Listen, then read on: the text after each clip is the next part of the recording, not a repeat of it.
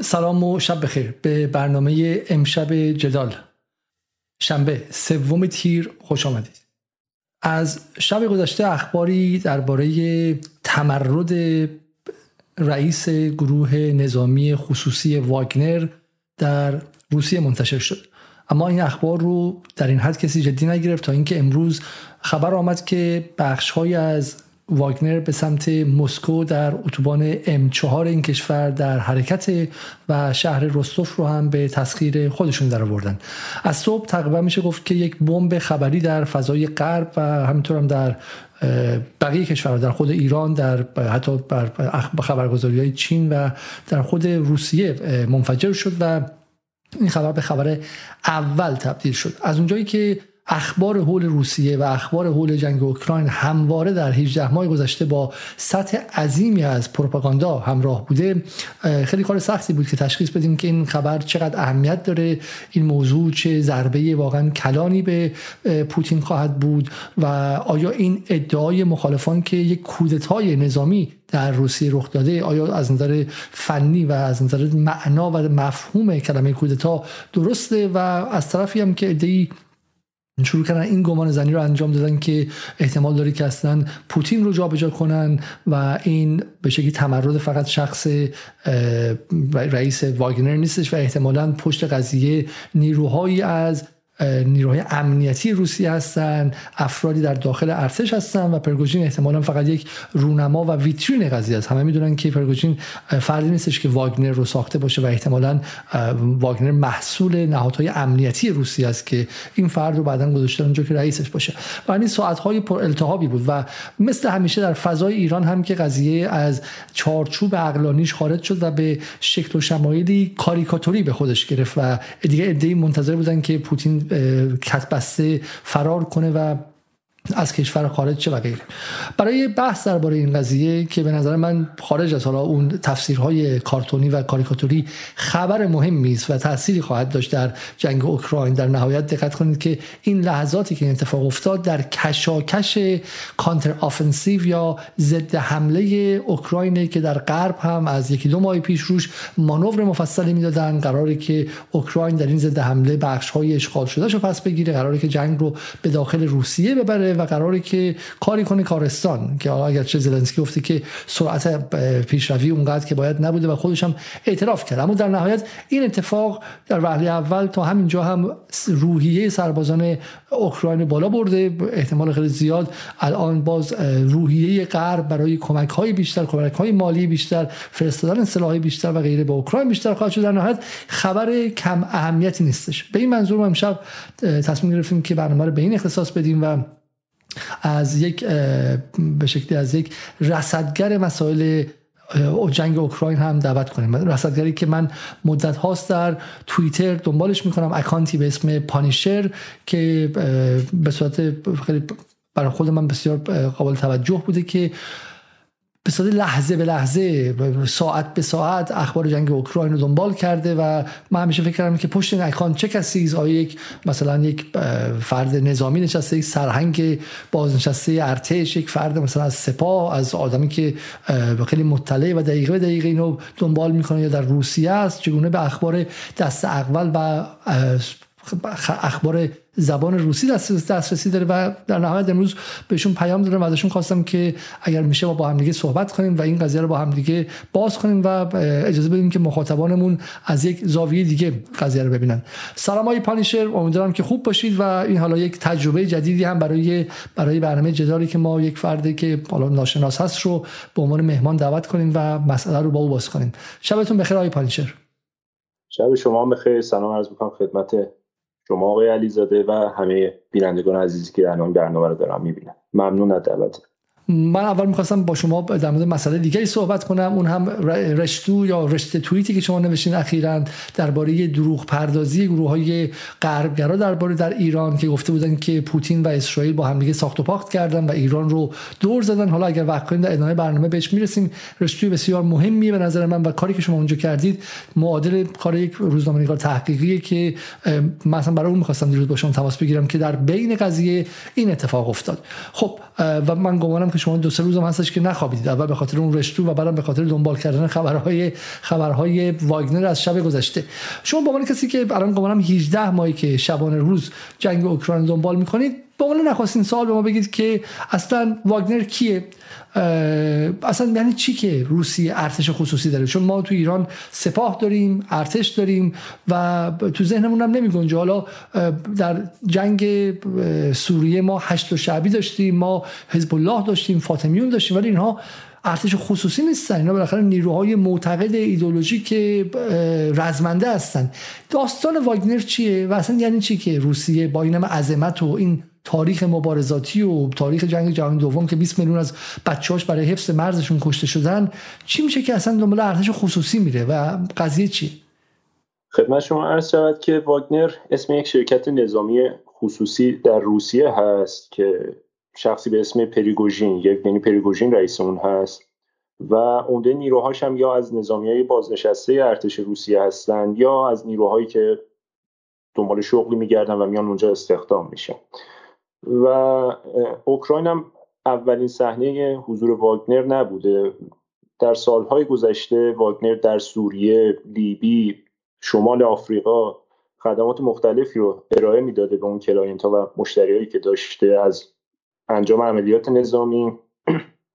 تا آموزش ارتش های کشور مقصد اتفاقی که داره در شمال آفریقا میفته و روسیه هم تنها کشور در این کره خاکی نیست که از شرکت های نظامی خصوصی استفاده می‌کنه و یا شرکت های نظامی خصوصی در این کشور تاسیس میشن. ما اگر یک بررسی خیلی اجمالی و ساده انجام بدیم این طیف متنوعی از کشورهای دنیا از آمریکا کشورهای اروپایی آلمان هلند لهستان حتی آفریقای جنوبی اینا کشورهایی هستن که شرکت های نظامی خصوصی دارن. حتی طیف فعالیت هاشون از کشور به کشور متنوع. برخی ها فقط سرویس های امنیتی میدن. تامین امنیت مثلا یک مرکز یک ساختمون. بعضی ها هم خدمات حالا اینترنتی میدن بحث امنیت فضای مجازی. و بعضی از شرکت ها مثل واگنر و یا اسم معروفی که ما در چند سال گذشته خیلی شنیدیم بلک واتر آمریکا اینا خدمات نظامی ارائه میدن. البته الان بلک واتر به خاطر رسوایی که به بار اسمش تغییر کرده و الان آکادمی هست. پس واگنر شرکت نظامی خصوصیه. اولین شرکت هم نیست آخرین شرکت هم نیست. و اینکه چرا کشوری مثل روسیه یا حتی آمریکا به صورت خاص بخوان صحبت بکنیم از شرکت های نظامی خصوصی استفاده می‌کنند دلایل مختلفی میشه آورد تحلیل مختلفی میشه روش ارائه داد. ولی یادم باشه وقتی که شما قرار خارج از خاک کشور خودتون اقدامی انجام بدید که دوست ندارید اسمتون به عنوان برچسب رو اقدام بخوره بهترین گزینه شرکت های نظامی خصوصی هم. این به اون معنی نیست که تمام اقدامات این شرکت ها اقدامات امنیتی است اقدامات حالا برهم زدن حالا اقدام علیه دولت های کشور مقصد ولی این یکی از کارکردهای عمدهشون هست و نکته مهمی هم پس پس به عبارتی در واقع برخلاف مثلا ایران که حالا نیروهای نیابتیش حزب الله و غیره اگر اتفاقی بیفته ایران رو هم به لیست تحریم اضافه می‌کنن. هدف روسیه این بوده که اگر در جایی دخالت داره یا به شکلی حضور نظامی داره نتونن به واسطه اون در واقع نتونن براش پاپوش حقوقی درست کنن. و یک راهی بوده برای عبارتی پیدا کردن راه فرار فرار حقوقی. درست درست فهمیدم من؟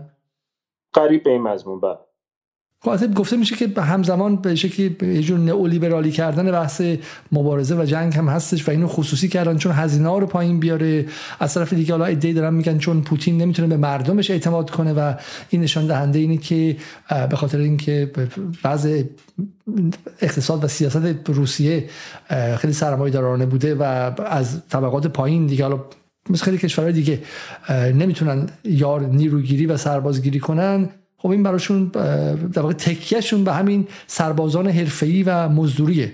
آیا چنین چیزی رو شما می‌بینید در خاندان هاتون یا اینکه نه؟ نه چنین مطلبی فکر نکنم ساعت داشته باشه. چون اولا اینکه این, این فرض رو در نظر داشته باشیم که مثلا همین که شما گفتید چون نمی‌تونه مثلا یک ارتش رگولار و خیلی رسمی داشته باشه و اعتماد نداره به مردم. از واگنر استفاده می‌کنه خب این خلا... نکته خلاف واقعش یا نقص کنندهش همین چند ماه پیش فکر کنم اواسط اواخر 2022 بود که قانون افزایش میزان نفرات ارتش روسی تصویب شد و چیزی اگر اشتباه نکنم اولش درست یادم باشه حدودا 150 120 هزار نفر به سازمان رزم ارتش روسی اضافه شد. این به این معنایی که واگنر جایگزین ارتش روسی نیست و حالا استانداردهایی هم که توی ارتش روسی و حتی آمریکا به خصوص. آمریکا هم شرکت های مختلفی داره. بلک واتر یکی از ده ها شرکت نظامی خصوصیه. کسی شک حالا من نظر شخصی میگم. کسی فکر نکنم شک داشته باشی که ارتش آمریکا یک ارتش حرفه‌ای است و سطح بالایی از آموزش داره و تجربه بالایی هم داره. ولی طیف متنوعی از شرکت نظامی هست. پس این تحلیل که بگیم حالا چون واگنر هست پس اعتماد به ارتش نبوده پس اینکه حالا در میان مردم روسیه این اقبال به سمت عضویت در ارتش نبوده این با واقعیت ها و اتفاقی که کف زمین داره میفته تناقض داره.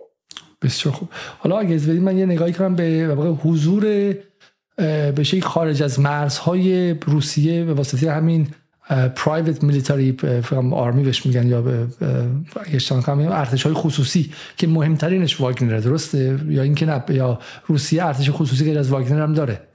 نه چند تا شرکت دیگه هستن که خدمات امنیتی میدن. حالا یه شرکتی هست اسمش متاسفانه یادم نیست. این خدمات تامین امنیتی کشتی ها رو میده برای مبارزه با دزدان دریایی. ولی چیزی که واگنر رو متمایز می‌کنه یک تجربه رزمی که داره و دو سازمان رزم حالا شبیه به ارتش تریه که استفاده می‌کنه به خصوص در بعد تسلیحاتی بسیار خوب. حالا جالبه که ببینید در حالا از اوکراین در سوریه جنگیدن در اوکراین دارن میجنگن در لیبی حضور داشتن در سودان در حال حاضر حضور دارن در حال حاضر گفته میشه در مالی وجود دارن درسته؟ و حتی امروز من الجزیره رو گوش می‌کردم میگوش که مالی به سازمان ملل گفته که ما به پیس کیپر ها یا به حافظان صلح شما نیاز نداریم چون حدود 1300 تا داشتن چون 900 تا واگنر داریم ما. و این واگنر ها خیلی خیلی برای حفظ صلح بهترن و نیروهای زبده ای هستن و و غیره. برای همین حالا من نقشه دیگه بهتون نشون بدم این هم باز بخشی از کشورهایی که در کامرون حضور دارن در مالی حضور در لیبی و سودان و و به شکلی با حضور بین المللی و نظامی روسیه ولی به شکل نیابتیه. درست فهمیدم من؟ بله عرض کردم چون این شرکت ها معمولا خصوصی هم و یک هد غیر دولتی به صورت حالا رسمی و روی کاغذ تو رأس این شرکت ها هست و معمولا با کشورهای مثلا همین مثال هایی که شما زدید سوریه و یا به خصوص به خصوص کشورهای آفریقایی اینها دولت روسیه نمیره قراردادی ببنده.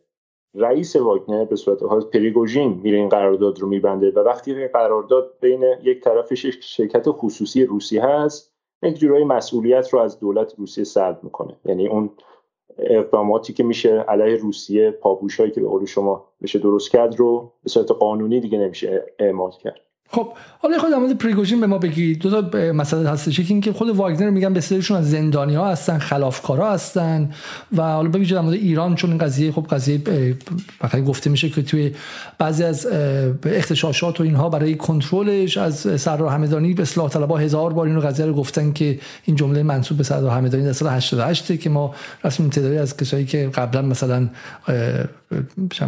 خلافی داشتن زندانی بودن رو آوردیم استفاده کردیم. الان دارن این رو شبیه سازی می‌کنن.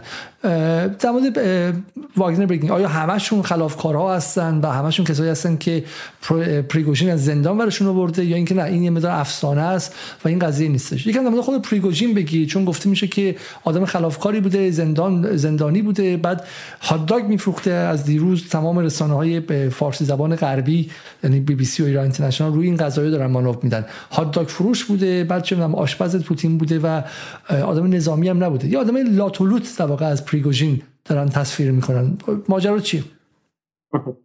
خدمت شما عرض شود که این شخص پریگوژین در حال حاضر یکی از افراد تاجر و پولدار روسیه هست و بخشی از سرمایش هم از طریق حالا مجموعه رستوران ها مجموعه سوپرمارکت ها به دست آورده و بله مثل هر انسان پولدار دیگه در این کره خاکی ثروتمند زاده نشده. متولد حالا در دوره شوروی به دنیا اومده حالا اون بلبشوی که اواسط اواخر دوره شوروی بوده و بعد حالا مشکلات خانوادگی که داشته. همه اینها تو این time متولد شده و طبیعتا یک خانواده نه چندان ثروتمند و حتی میشه گفت سطح پایین بوده. برای همین در دوره جوانیش مثل هر پولدار دیگه ای که حالا شاید ابتدا می‌تونیم بگیم بخشیشون پولدار متولد نشدن ایشون هم فقیر بوده. دوره جوانیش حالا به قول شما هاداک فروشی می‌کرده و بعد جذب سرمایه کرده پول رو پول گذاشته و تونسته حالا یک مغازه. خلاصه ثروتش رو تونسته گسترش بده و بعد مجموع رسانه هایی تاسیس می‌کنه ارتباطاتی می‌تونه بگیره و طریق اون ارتباطات می‌رسه به جایی که فکر کنم اگر درست خاطرم باشه سال به صورت به صورت رسمی سپتامبر 2020 اعلام شد ولی به صورت غیر رسمی از 2014 اگر اشتباه 2012 تاریخ های درست ذهنم باشه شرکت واگنر رو تأسیس می‌کنه. بگم قبلش هم چندین شرکت هواپیمایی داشته یعنی آدمی نبودی که یک هو چون من بعضی موقع تو رسانه ها تو فضای مجازی به خصوص میشنوم که میگم آره این شخصی که آشپز بوده چجوری تونسته به اینجا برسه؟ لقبش آشپز بوده و این لقب هم وقتی گرفته توی که از حالا رستوران های حالا چند ستاره و خیلی عیونی که داشته یک بار مثلا رئیس جمهور روسیه پوتین میره اونجا و این پریگوژین خودش مثلا به عنوان احترام غذا رو براش سرو می‌کنه و از اونجا این لقب براش میمونه که این آشپز پوتینه.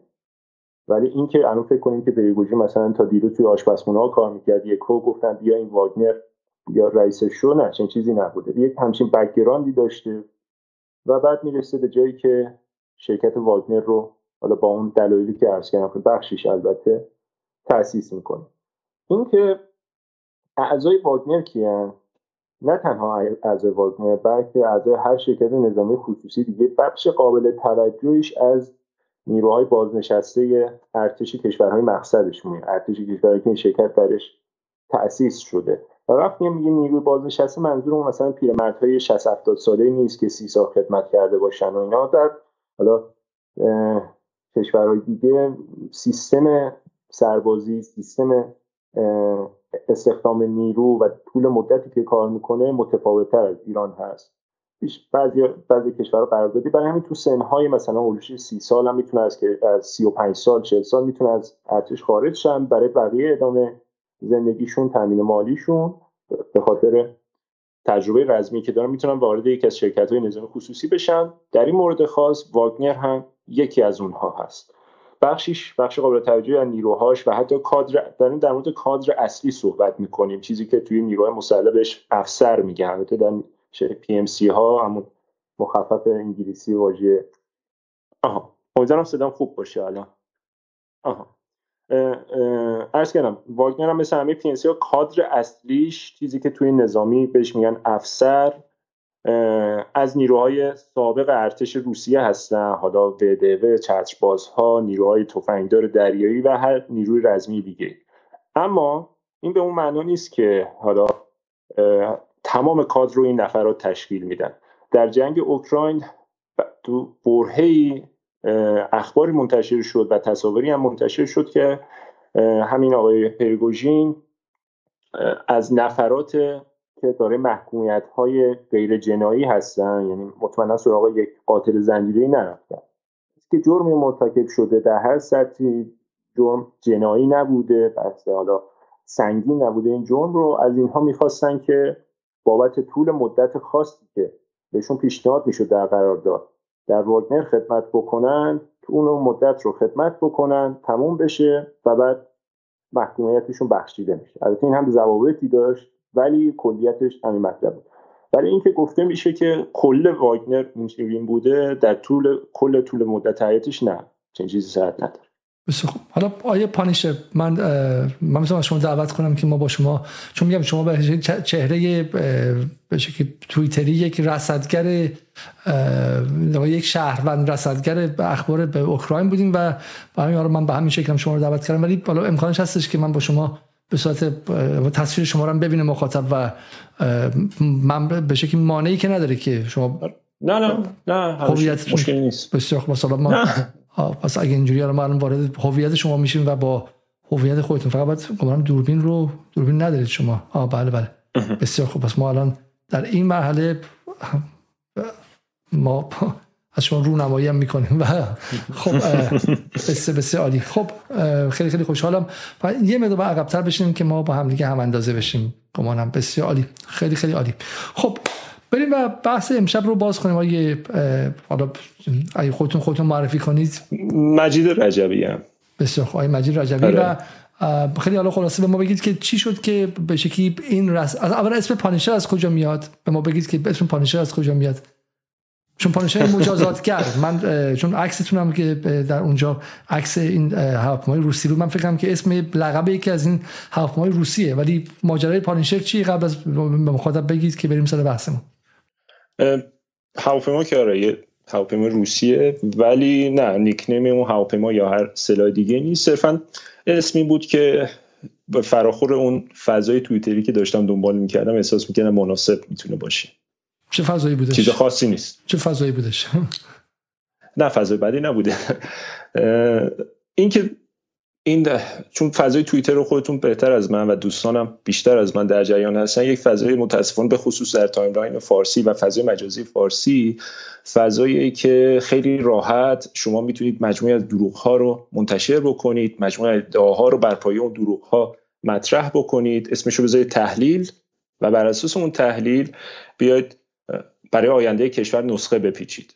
تو این شرایط و متاسفانه حالا از طرف مسئولین نظارت که شاید بتونیم بگیم زیر صفره ولی حداقل من گفتم که شاید یکی باشه که اینها رو دروغ ها رو منتشر بکنه و این تنبیه رو اعمال بکنه بعد نباشه. برای این پانیشر یه جوری از اینجا. خب نه من فکر که این کاری که شما می‌کنید داره به حالتی به قول انگلیسی ویجیلنتیه. واقع شهروند هوشیاری که خودش خودش دخالت می‌کنه و جای خلای قانونگذار رو پر می‌کنه خب یه مقدار به نظر من باید همقدر با هم دیگه. سر موبایلتون یه مقدار پایین بیارید بله یا بالاتر بشینید به نظر من درست میشه. بله.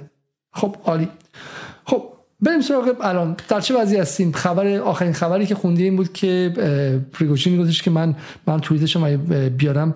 بله پریگوژین گفتش که اینهاش در اینجاست. میگه که اونها می‌خواستن که گروه واگنر رو منحل کنن. ما از 23 جون یعنی روز گذشته اومدیم به سمت راهپیمایی به شکلی برای عدالت. در عرض یک روز نزدیک 200 کیلومتر رو تا نزدیکی 200 کیلومتری تا 200 کیلومتری مسکو رسیدیم. در این زمان ما حتی یک قطره از خون جنگنده هامون نریختیم. اما الان زمانی اومده که خون خواهد خون ممکنه ریخته بشه. برای همینه که ما مسئولیت خودمون رو درباره ریختن خون روسی چه این سمت چه در سمت دیگه می‌فهمیم و پشتمون رو می‌کنیم و عقب میشینیم. درسته؟ این ادعای آقای پریگوژینه در گمانم که سه چهار ساعت دو, دو ساعت پیشه. درسته؟ ماجرا چی و الان کجا هستیم و از صبح برای ما اگر میشه خیلی سریع روند حوادث توضیح بدیم خدمت شما عرض شود که همجوری کم تو time توییتر هست حول و حوش به وقت ایران عرض می‌کنم حول و حوش ساعت ده یازده بود که این خبر اومد که واگنر رئیس واگنر پریگوژین اعلام کرده که برای حالا خیلی ساده شده شو برای تنبیه وزیر دفاع و فرمانده ستاد مشترک ارتش روسیه با نیروهاش به سمت مسکو میره و بابت اتفاقی که صبح 23 ژوئن افتاده بود از اونها انتقام می‌گیره. اتفاقی که صبح 23 ژوئن افتاده بود این بود که از طرف کانال پریگوژین یک کانال تلگرامی داره. ویدیویی منتشر شد از در منطقه در عقبه اوکراین ظاهرا. این ویدیو ضبط شده بود و تو اون ویدیو نشون داده می‌شد و ادعا شده بود بر اساس اون ویدیو که یکی از پایگاه های نیروهای واگنر مورد هدف قرار گرفته و عامل مهاجم ارتش روسیه معرفی شد. بر اساس اون خیلی سریع چیزی فکر کنم هلوش یه روب بعد از اینکه این فیلم منتشر شد سریع پریگوشین بیانیه ای داد و اعلام کرد که بله وزارت دفاع روسیه و شویگو وزیر دفاع و گراسیموف فرمانده ستاد مشترک ارتش روسیه اینها سعی دارن که واگنر رو از بین ببرن در باخموت خواستن این بلاها رو سر ما بیارن. حالا در طول بحث امیدوارم بهش برسیم. و برای این اساس الان هم که مستقیم به ما حمله کردن پس من میام اونجا و انتقام می‌گیرم. این, خ... این background ی بود که این لشکرکشی واگنر یا این شورش نظامی واگنر استارتش خورد در 24 June آخر شب 23 June بود. تایم هلوش چند ساعت بعد خبرهای منتشر شد از ورود اولین ستون نظامی نیروهای واگنر به داخل خاک روسیه. این این ورود هم از سمت شهر یعنی در واقع استان رستوف انجام شد در جنوب غرب روسیه. نیروهای اوکراینی نیروهای واگنر از سمت اوکراین وارد این استان شدن وارد خاک روسیه شدن و به سمت مرکز شهر که حالا شهر رستوف نادون بود حرکت کردن. بعضی هم که به شهر رسیدن مقاومت آنچنانی اتفاق نیفتاد. در واقع خیلی با اطمینان می‌تونم بگم مقاومت یعنی در واقع واکنشی از طرف نیروهای گارد ملی روسیه در مورد این ورود انجام نشد نیروهای واگنر خیلی راحت و بدون حالا آرایش تاکتیکی رزمی وارد شدن. یعنی سلاحهای رزمیشون تا قبل از شهر روستوف نادون روی کامیون بود و این نشون میده که مشکلی تانک ها و نفربرهاشون منظورم روی کامیون ها بود و آرایش رزمی نداشتن و یک ستون زرهی رو داشتن به سمت مرکز شهر می بردن صبح که به مرکز شهر رسیدن کامیون ها تانک ها و نفربرها پیاده میشن.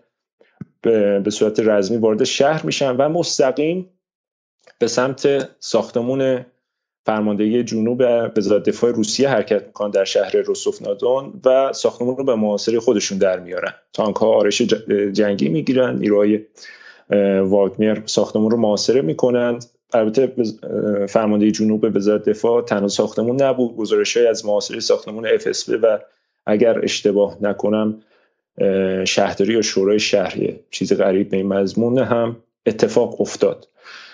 حرفی که پریگوژین می‌زد نکته که پریگوژین مطرح می‌کرد این بود که یعنی وضعیت کلی که این بود عرض کردم خدمتتون. ما در مسکو حضور واگنر رو نداشتیم ولی حضور گارد ملی روسیه رو در مسکو داشتیم. ادوات زیره گارد ملی. گارد ملی با ارتش فرق داره. گارد ملی مستقیما تحت فرمان رئیس جمهور روسیه هست. ما حضور گارد ملی رو داشتیم حضور نیروی ویژه پلیس رو داشتیم در خیابان‌های مسکو سن پترزبورگ و یکی دو تا شهر در غرب روسیه که احتمال داده می‌شد که شاید واگنر وارد اونها بشه. ولی در کل شرایط عادی بود. شرایط عادی بود اینکه بگیم درگیری اتفاق افتاد در مسکو. مسکو سقوط کرد پوتین فرار کرد کرملین در آتش سوخت. چنین چیزی شواهد در میدان به ما نشون نمی‌داد. عمده تنش در جنوب غرب روسیه در مرز اوکراین بود منطقه استان روستوف. و این تنش هم در حد حضور ادوات زرهی واگنر بود. حالا چند تا فیلم با عکس هم هست. بزن چند تا از این فیلم ها با هم ببینیم. مثلا همین همین عکس رو اگر با هم دیگه نگاه کنیم مثلا خب یه مشت نمونه خروار دیگه. حالا تانک های خیلی عظیم و جسته اومدن و شهر رستوف که بالاخره در داخل خاک روسیه است دیگه. درسته؟ بالاخره این شهر در داخل خاک روسیه است. اومدن و عملا شهر رو به اشغال خودشون در آوردن و بعد به شکلی پریگوژین میگه که من می‌خوام گراموس عوض می‌خوام از شما. گراسیموف. گراسیموف. والری گراسیموف. گراسیموف باید بیاد و به حضور من بار آم میده. میگه با وظیفه داره بیاد اینجا که برای خیلی میگن که بیاد می‌خواد دستگیرش کنه. در نهایت قبوله. پوتین که کودتا نشد علیهش و پوتین هم فرار نکرد. مثلا به ونزوئلا و این حرفای به شکلی پامنقلی و داخل تاکسی این اتفاق نیفتاد. ولی کم اتفاقی نیستش. بالاخره به چهره پوتین ضربه جدی امروز وارد شد. من گمان می‌کنم. و اقتدار پوتین به بهش ضربه خورد. اونم در وسط جنگ وسط جنگ که لحظه نشان دادن اتحاد بین همه گروه هاست بخشی از نیروهای جنگنده شما میاد وارد جنگ میشه. من بتونم این عکس رو به شما نشون بدم. خیلی عکس عجیبه همین عکس ورودی. این عکس شما ببینید. خب با تانک وارد شهری میشه و انگار مثلا نیروی اشغالگر خارجی وارد شده. خب اینا خیلی خیلی طبیعی بالاخره نیستش و احتمالا ضربه ای هست به روحیه مردم مسکو و غیره. ما صبح که می‌خواستیم برنامه رو بذاریم من پیشنهاد کردم که بذاریم خنجر پریگوژین یا خنجر واگنر در پهلوی پوتین. و یک از دوستان گفتش که نه اینکه خیلی چیزه و خیلی واگنر جدی نشون میده. و خود پوتین تو سخنرانیش اشاره کرد. گفت این خنجری بودی که از پشت به من زدن. درسته؟ از پشت به مردم روسیه زدن. یعنی خود پوتین هم قضیه رو که عادت داره قضیه رو خیلی کوچیک نشون میده ولی از قضیه خیلی جدی یاد کرد. اگه من درست فهمیده باشم در سخنرانیش. آره دقیقا همینطوریه. من حالا خودم پیش بینی می‌کردم. پوتین خیلی قضیه رو حالا خیلی بزرگ نکنه خیلی بگه حالا اتفاقی افتاده اختلافی هست ما این رو رفت می‌کنیم. ولی واقعا تعجب کردم وقتی سخنرانی امروز پوتین رو دیدم. اولا روی چهرش مشخص بود که خیلی جدی و عصبانی از این موضوع این برداشت شخصی من از چهره پوتین هست.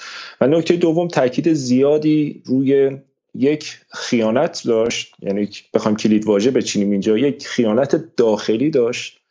دو لزوم حفظ یک پارچگی و نکته سوم برخورد با عاملین این اتفاق. و به صورت مکرر هم واژه شورش نظامی حالا مکرر که چند بار واژه شورش نظامی هم هم توسط پوتین و به خصوص توسط رسانه و البته خود کرملین به صورت رسمی این رو یک شورش نظامی توصیف کرد.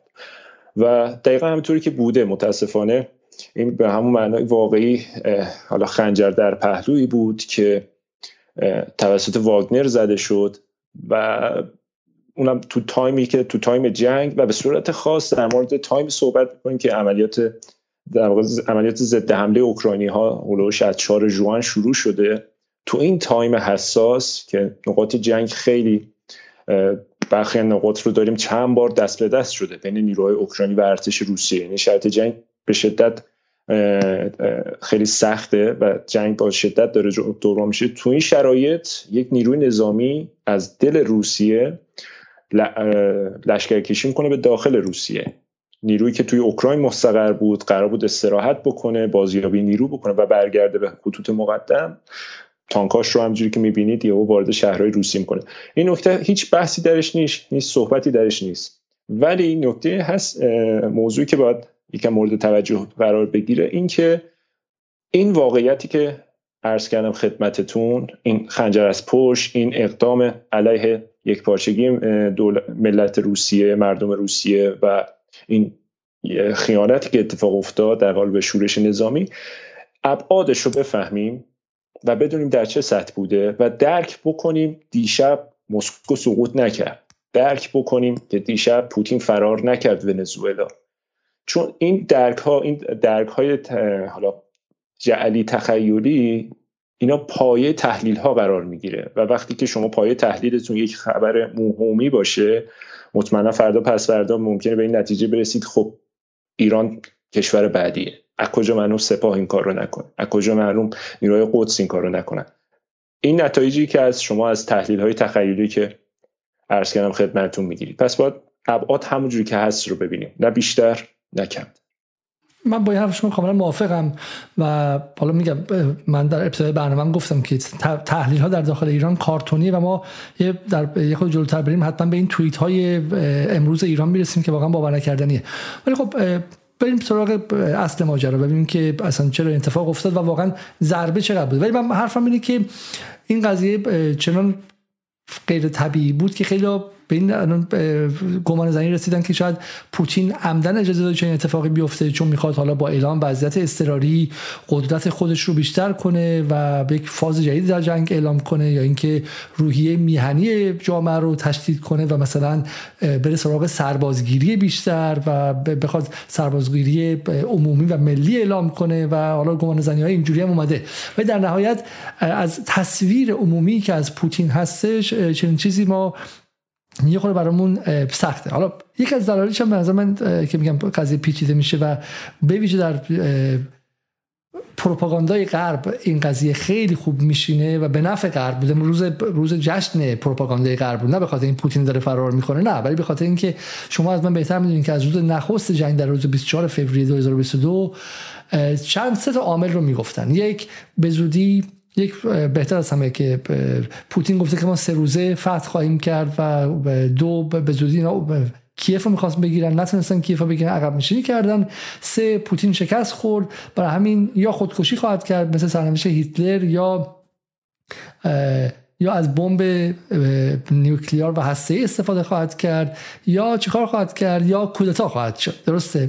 حالا در یه هفته گذشته همزمان با این بحث ضد حمله اوکراینی ها یه خبر هر روز ما توی غرب داریم میشنویم و اینکه الان پوتین این نیوک تاکتیکال نیوکلیار وپن یا این بمب های تاکتیکی هسته‌ای رو به بلاروس داده ممکنه استفاده کنه پوتین می‌خواد هسته استفاده کنه پوتین می‌خواد هسته استفاده کنه و امروز هم یک شبه کودتایی در نهایت ما داشتیم که خود پوتین هم ازش به عنوان طغیان نظامی نام برد یا به شکلی military uprising برای همین دو تا از این چیزایی که اینا می‌گفتن شائبه الان تو ذهن مخاطب نشسته و اینا شائبه ضعف پوتین دیگه ضعف روسیه است. درست فهمیدم من؟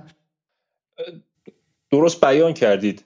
فضایی که موجود هست ولی در مورد اینکه حالا بحث فهمش اینا حالا من نمی‌دونم در مورد این نکاتی که این اواخر صحبت کردید صحبت شه یا اون بحث که چرا اصلا واگنر به اینجا رسید؟ نمی‌دونم چون دو بخشی کاملا مجزا میشه. هر جایی که شما ترجمه میدین خب ترجمه میدین. حالا من میگم فهم خواستم یه تصویر داشته باشیم که اتفاق قبول دارین که اتفاق مهم است دقیقا همینطوره.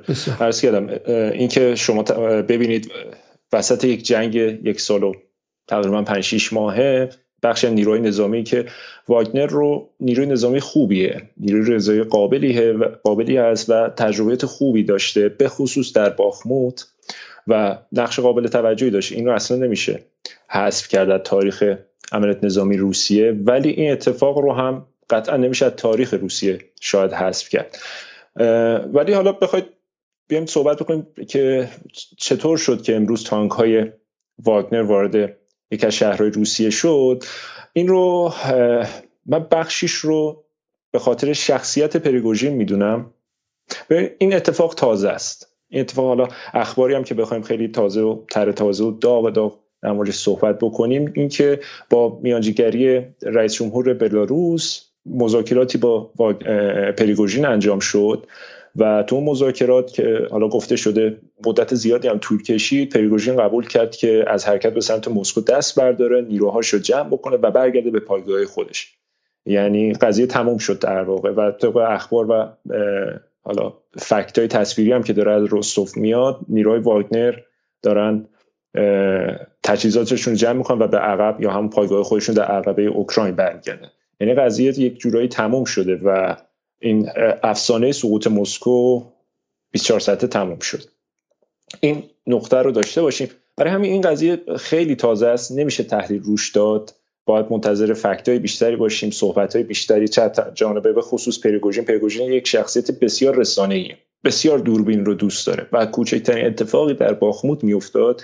سریع اون رو در کانال تلگرامیش یا جلوی دوربین مطرح می‌کرد. این, این, این شخصیت پریگوژین نکته مهمی این مورد در موردش. من تلاش می‌کنم بر اساس اتفاقاتی که در گذشته افتاده یه تحلیلی رو پیدا بکنم. ممکنه این تحلیل فردا فکتایی بیاد بیرون که نشون داده بشه اشتباه بوده سندی و وزارت دفاع یا سرویس امنیت فدرال روسیه مطرح نشون بده که حالا شاید مثلا پریگوژین واگنر با نیروهای خارج از روسیه در ارتباط بوده و این اقدام بر اساس برنامه‌ریزی قبلی بوده. ما اینو فعلا نمی‌دونیم. پس بیایم بر اساس فکتوری که گذشته اتفاق افتاده.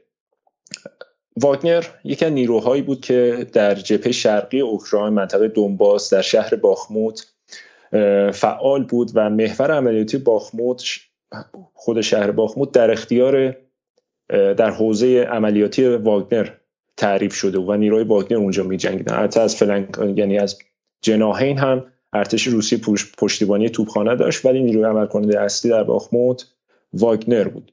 جنگی که هلوش نه ماه تقریبا نه ماه یکی دو هفته. طول کشید از سپتامبر تقریبا تا 20 می 2023 و نهایتا باخموت آزاد شد.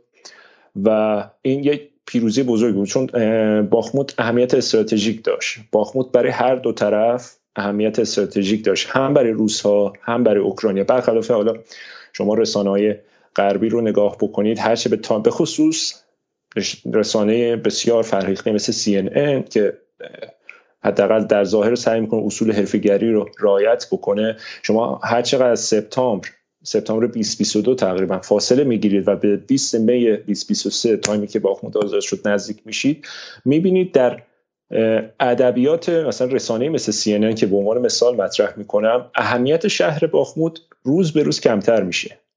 یعنی در روزهای اول در 2022 از باخمود به عنوان یک شهر استراتژیک برده می‌شد. در 20 می که این شهر واگنر تمام شد تحت کنترل خودش در آورد در CNN باخمود هیچ اهمیت استراتژیکی نداشت. این نکته جالبی در مورد رسانه هاست.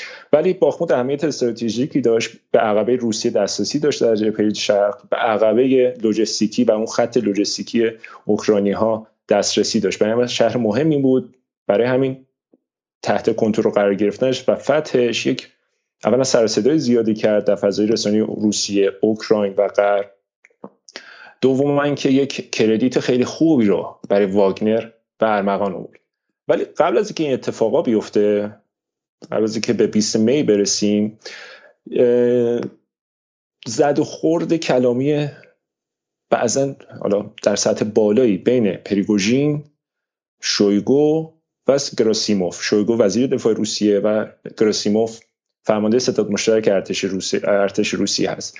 صحبت این زده خوردم یک طرفه بود. یعنی شما مدام می‌دیدید یا در کانال توییتری در کانال تلگرامی پریگوژین ویدیو یا تکست منتشر میشه مبنی بر اینکه حملاتی علیه این دو نفر که عرض کردم انجام می‌داد. موضوع کلی این حملات برامون دعوای لفظی که پریگوژین انجام می‌داد این بود که وزارت دفاع روسیه و ارتش روسیه از ما پشتیبانی نمی‌کنه. به ما تسلیحاتی که قرارداد داریم و نیاز داریم برای جنگ باخمود به ما نمیده. برای همین جنگ باخمود داره طول می‌کشه. برای همین تلفات نیروهای واگنر داره زیاد میشه. و حتی توی برهه اول که خیلی نرم شروع کرد لیست قراردادهاش با وزارت دفاع روسیه رو یعنی فکر کنم این تنها جایی در اتفاقی بود که شما برای دسترسی به یک لیستی که لیست تسلیحاتی که میزان مثلا گلولای توپ و یا خود توپخانه که در اختیار ارتش یک کشور هست در, در اختیار یک نیروی رزمی کشور هست شما شاید باید یکی دو تا جاسوس بفرستید که این لیست رو به دست بیارید. ولی جناب آقای پریگوژین با کمال صداقت این لیست رو در یک ویدیوی منتشر کرد و حتی عکسش هم منتشر کرد که نشون می‌داد که مثلا ما قرار بوده مثلا انتا گلوله توپ تحویل بگیریم ولی ان منهای x تعداد کمتری رو تحویل گرفتیم. این قضیه بولتر شد اختلافات بولتر شد بحث از عدم پشتیبانی توپخانه بود بحث از عدم پشتیبانی تسلیحاتی بود و کار به جای رسید در یک برهه‌ای پریگوژین ویدئویی رو تهیه کرد که تو اون ویدئو پشت در background پریگوژین اجساد نیروهای کشته شده واگنر بود و پریگوژین رفت جلوی دوربین و با اشاره به این اجساد الفاظ رکیکی و علیه این دو نفری که تو عکس می‌بینید مطرح کرد و اونها رو مسئول کشته شدن این افراد نشون داد. شما تصور کنید فرمانده یک نیروی رزمی که پرچم روسیه روی بازوهاش هست البته نیروی رسمی نیروی رزمی رسمی محسوب نمیشه واگنر. ولی در این اشل تعداد جسد رو جلو خودش ردیف بکنه به اونها اشاره بکنه و مقامات رسمی کشور دیگر رو با یک الفاظ رکیکی خطاب قرار بده. و این ویدیو در سطح جهان به خصوص در میونه حالا اخشاری که دنبال اخبار روسیه هستن منتشر شد. و خب بازخورد خوبی نداشت. این این شخصیت پریگوژین یه همچین شخصیتیه. یک اگه بخوایم تو چند کلمه توصیفش بکنیم این نظر شخصی من نسبت به پریگوژین هست. اینکه یکی خیلی دوست داره قدرت داشته باشه پریگوژین قدرت بخشی از قدرت رو داره ولی ظاهرا به بخش دیگه قدرت در حوزه سیاسی علاقه داره و چون دسترسی بهش نداره از طریق ابزار رسانه از طریق دوربین سعی می‌کنه با مردم ارتباط بگیره. تو صحبتی هم که تو اون تایمی که شورش رو آغاز کرده بود مطرح می‌کرد گفته بود که می‌خواید فیلم رو نگاه کنید که که من چون فیلم اوز می‌خوام از شما بخاطر اینکه فیلم فیلم مشکل چیز داره مشکل مشکل مشکل داره صحنه بله بله ممکنه که اجساد و اینا. آره صحنه اجساد به نظرم بهتره که ریس آره. نکنیم و فیلم نشون ندیم. آره. خب عذر می‌خوام از شما. ولی دقیقا همون صحنه که حالا دیدیم که این خیلی همون جای تاریکی پشت جسدهای حالا ادعا می‌کنن جسدهای واگنر هستن و فوش خیلی رکی که خواهر مادر میده به گراسیموف و شویگو. آره. این چنین شخصیتی داره و حتی اینقدر قضیه پول شد که شخص رمضان قدیرو و فرمانده نیروی چچنی ارتش روسیه یه جوری وارد عمل شد و سعی کرد یک ستلمن یک آرامشی به این جو بده چون جو خیلی متشنج بعد از اون ویدیو. و حالا جو خوابید وزارت دفاع روسیه طی نامه‌ای به شخص پرگوژین اعلام کرد که تعهدات تسلیحاتیش رو انجام داده ولی اگر واگنر نیاز بیشتری داره می‌تونه مثلا نیاز رو برطرف بکنه و قول مساعدت داد. و نکته جالب این که با این شرایط هم پریگوژین باز جلوی دوربین رفت. اون نامه وزارت دفاع روسیه دست گرفت و اونجا شروع کرد سخنرانی کردن که بله بالاخره من حرفم به کرسی نشست اینا می‌خوام به من سلاح بدن. حتی در برهه پریگوژین تهدید به عقب نشینی از باخموت کرد. باخموتی که تقریبا 90 درصدش تحت کنترل در اومده بود و جنگ بسیار شدید شده بود. نیروهای اوکراینی به شدت داشتن نیرو وارد محور باخموت می‌کردن. تو این شرایط فکر کنم اگر اشتباه نکنم 8 یا 9 می 2023 بود که این صحبت رو مطرح کرد. باز اومد جلوی دوربین و گفت که من سلاح به من نمی‌رسه من از باخموت تا ده می خارج میشم. چیزی اولوش دو سه روز. و بعد حالا وزارت دفاع روسیه نامه رو فرستاد گفت تامین تسلیحاتی صورت می‌گیره و اگر بخواید از باخموت خارج بشید خیانت است و قطعا تبعاتی در پی داره. و باز اون نامه رو جلوی دوربین برد و شروع کرد صحبت کرد. ما با چنین شخصیتی روبرویم شخصیتی که به شدت دوربین رو دوست داره شخصیتی که دوست داره از طریق اون دوربین اون دوربین دوست داره و دوست داره از طریق دوربین با مردم رابطه برقرار کنه. ولی وسط جنگ من فقط برای اینکه مخاطب تصویری بدم فکر کن سال 62 سال 63 و وسط جنگ و خب خیلی از فرماندهان سپاه ایران هم در اون دوره عصبانی بودن.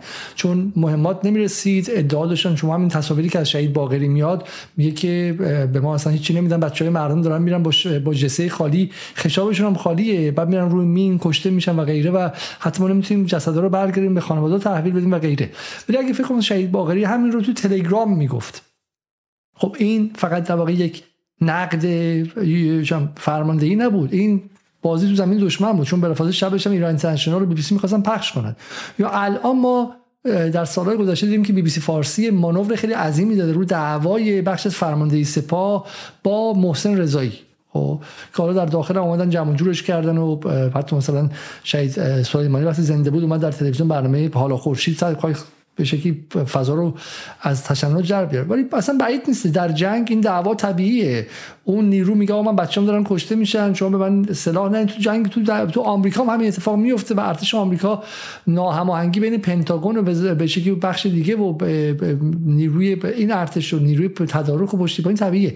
رسانه شدنشه که نشون میده که یه مقدار وضعیه بلبشوه و این توقع از روسیه نبوده. ببینید اینکه روسیه معروفه به اینکه یک حکومت نیمه اتوکراتیک و اقتدارگراست و پوتین هم بالاخره دیگه نماد استرانگمن در عصر مدرنه. نماد اون مرد قویه. به شکلی برای همین تو حالا خیلی از جای دنیا علاقه دارن که رهبر خودشون یک پوتین باشه. چطور این همه ما دولت روسیه و پوتین اجازه داده که پریگوژین دعواها و کلکلهاش و شاخبازیاش رو با فرمانده ارتش و وزیر دفاع به عرصه عمومی بیاره و به شکلی فضای روانی جامعه زیر جنگ رو متشنج کنه؟ جنگ.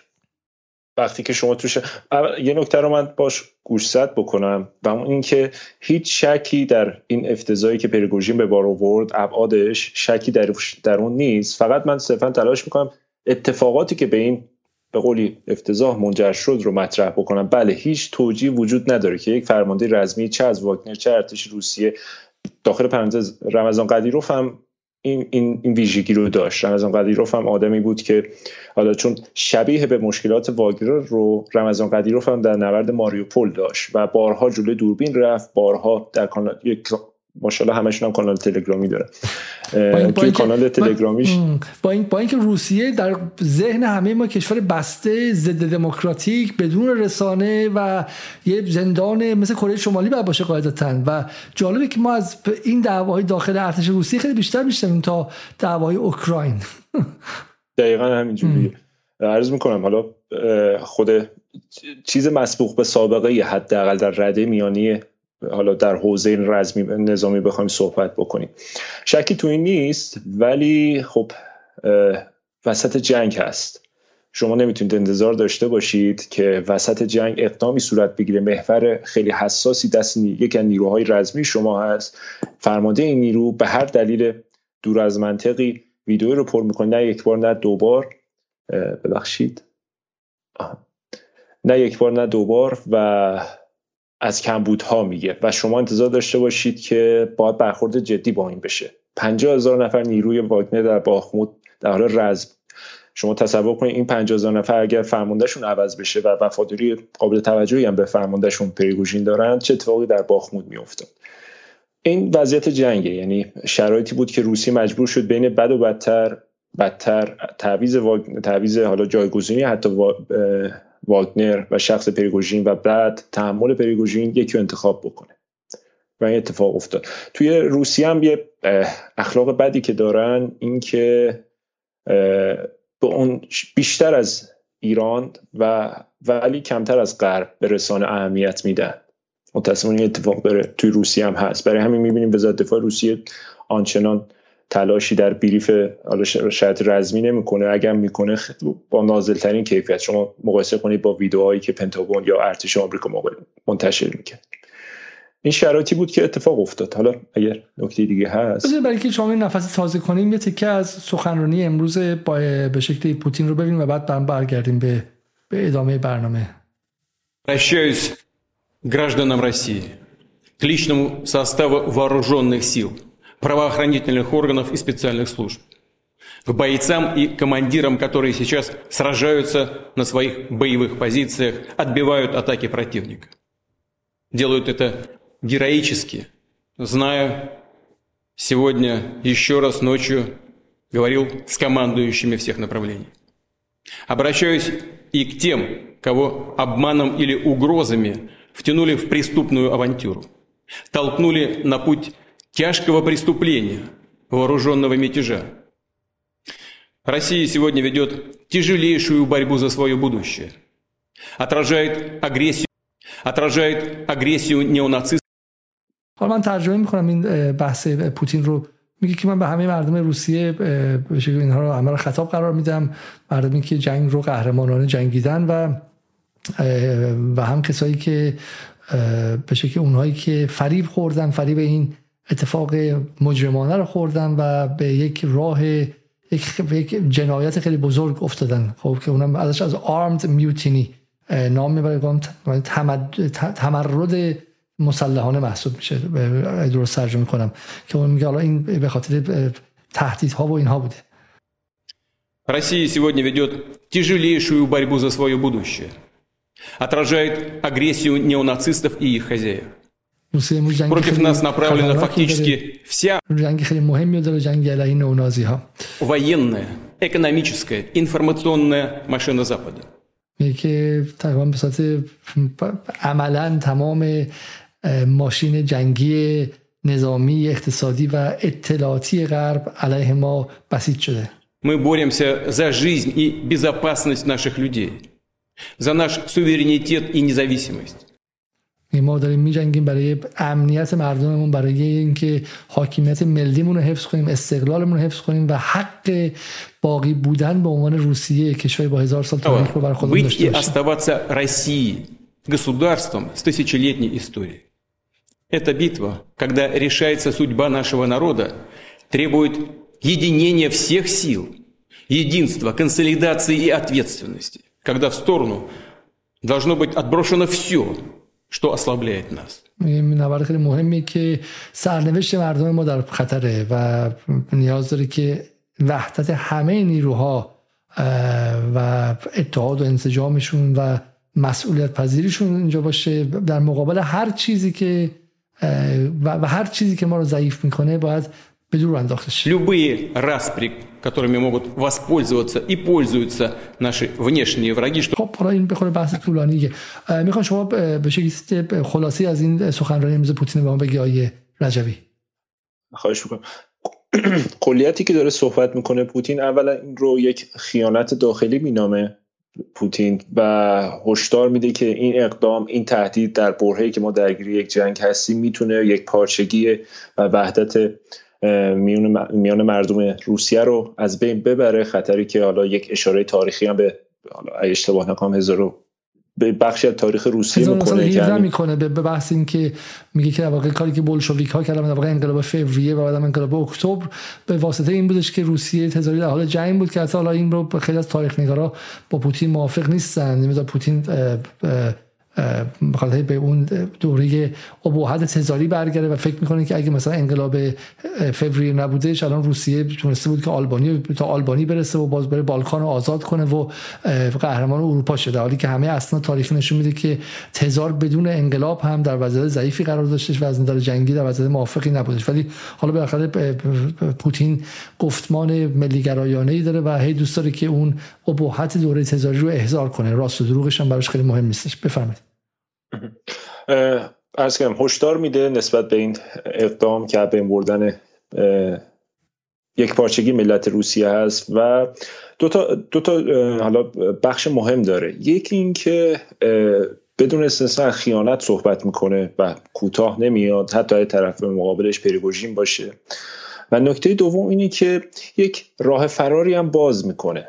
و حالا توی یکی از جملات قبلی بود. عنوان می‌کنه افرادی که حالا منظورش سربازهای واگنر هستن نیروهای کف خیابون واگنر هستن که مجبور شدن با تهدید یا فریب وارد این جنایت و خیانت بشن. این عباراتی که خود پوتین استفاده می‌کنه. بهشون ازشون می‌خواد که فاصله بگیرن و ادامه ندن این موضوع رو. چون این بخشی از خیانت به روسیه محسوب میشه و کلیت صحبتش هم حول خیانتی که واگنر انجام داد شورش و تلاش برای اینکه برگردونه بخشی از این نیروهای واگنر رو به سمت نیروهای خودی. بسیار کلیتی بود که امروز صبح مطرح کرد. بودیم بیا تیکه دیگه از این فیلم دیگه با هم دیگه ببینیم. این فیلم رو بر ما توضیح این ماجراش چی بودش این فیلم؟ این, این یکی از ادمین های کانال های تلگرامی خیلی معروف روسی است که بحث جنگ رو پوشش میده و این رو این ویدیو رو مجبور شد چون تو فضای رسانه‌ای نه فقط ایران بلکه در غرب آمریکا و فضای رسانه انگلیسی زبان به صورت خاص مطرح شده بود که الان درگیری کوچه به کوچه است توی مسکو. نمی‌دونم کرملین مورد هدف قرار گرفته ستون نظامی واگنر در مسکو بس الهازا این ویدیو و مجموعه دیگه از این ویدیو منتشر شد در های روسیه که نشون می‌داد با اینکه حالا گارد ملی پلیس در ها مستقر شده و رفت آمد ادامه داره و شرایط تحت کنترله و اون جنگ جهانی سومی که به تصویر کشیده شد جز در فضای مجازی نیست.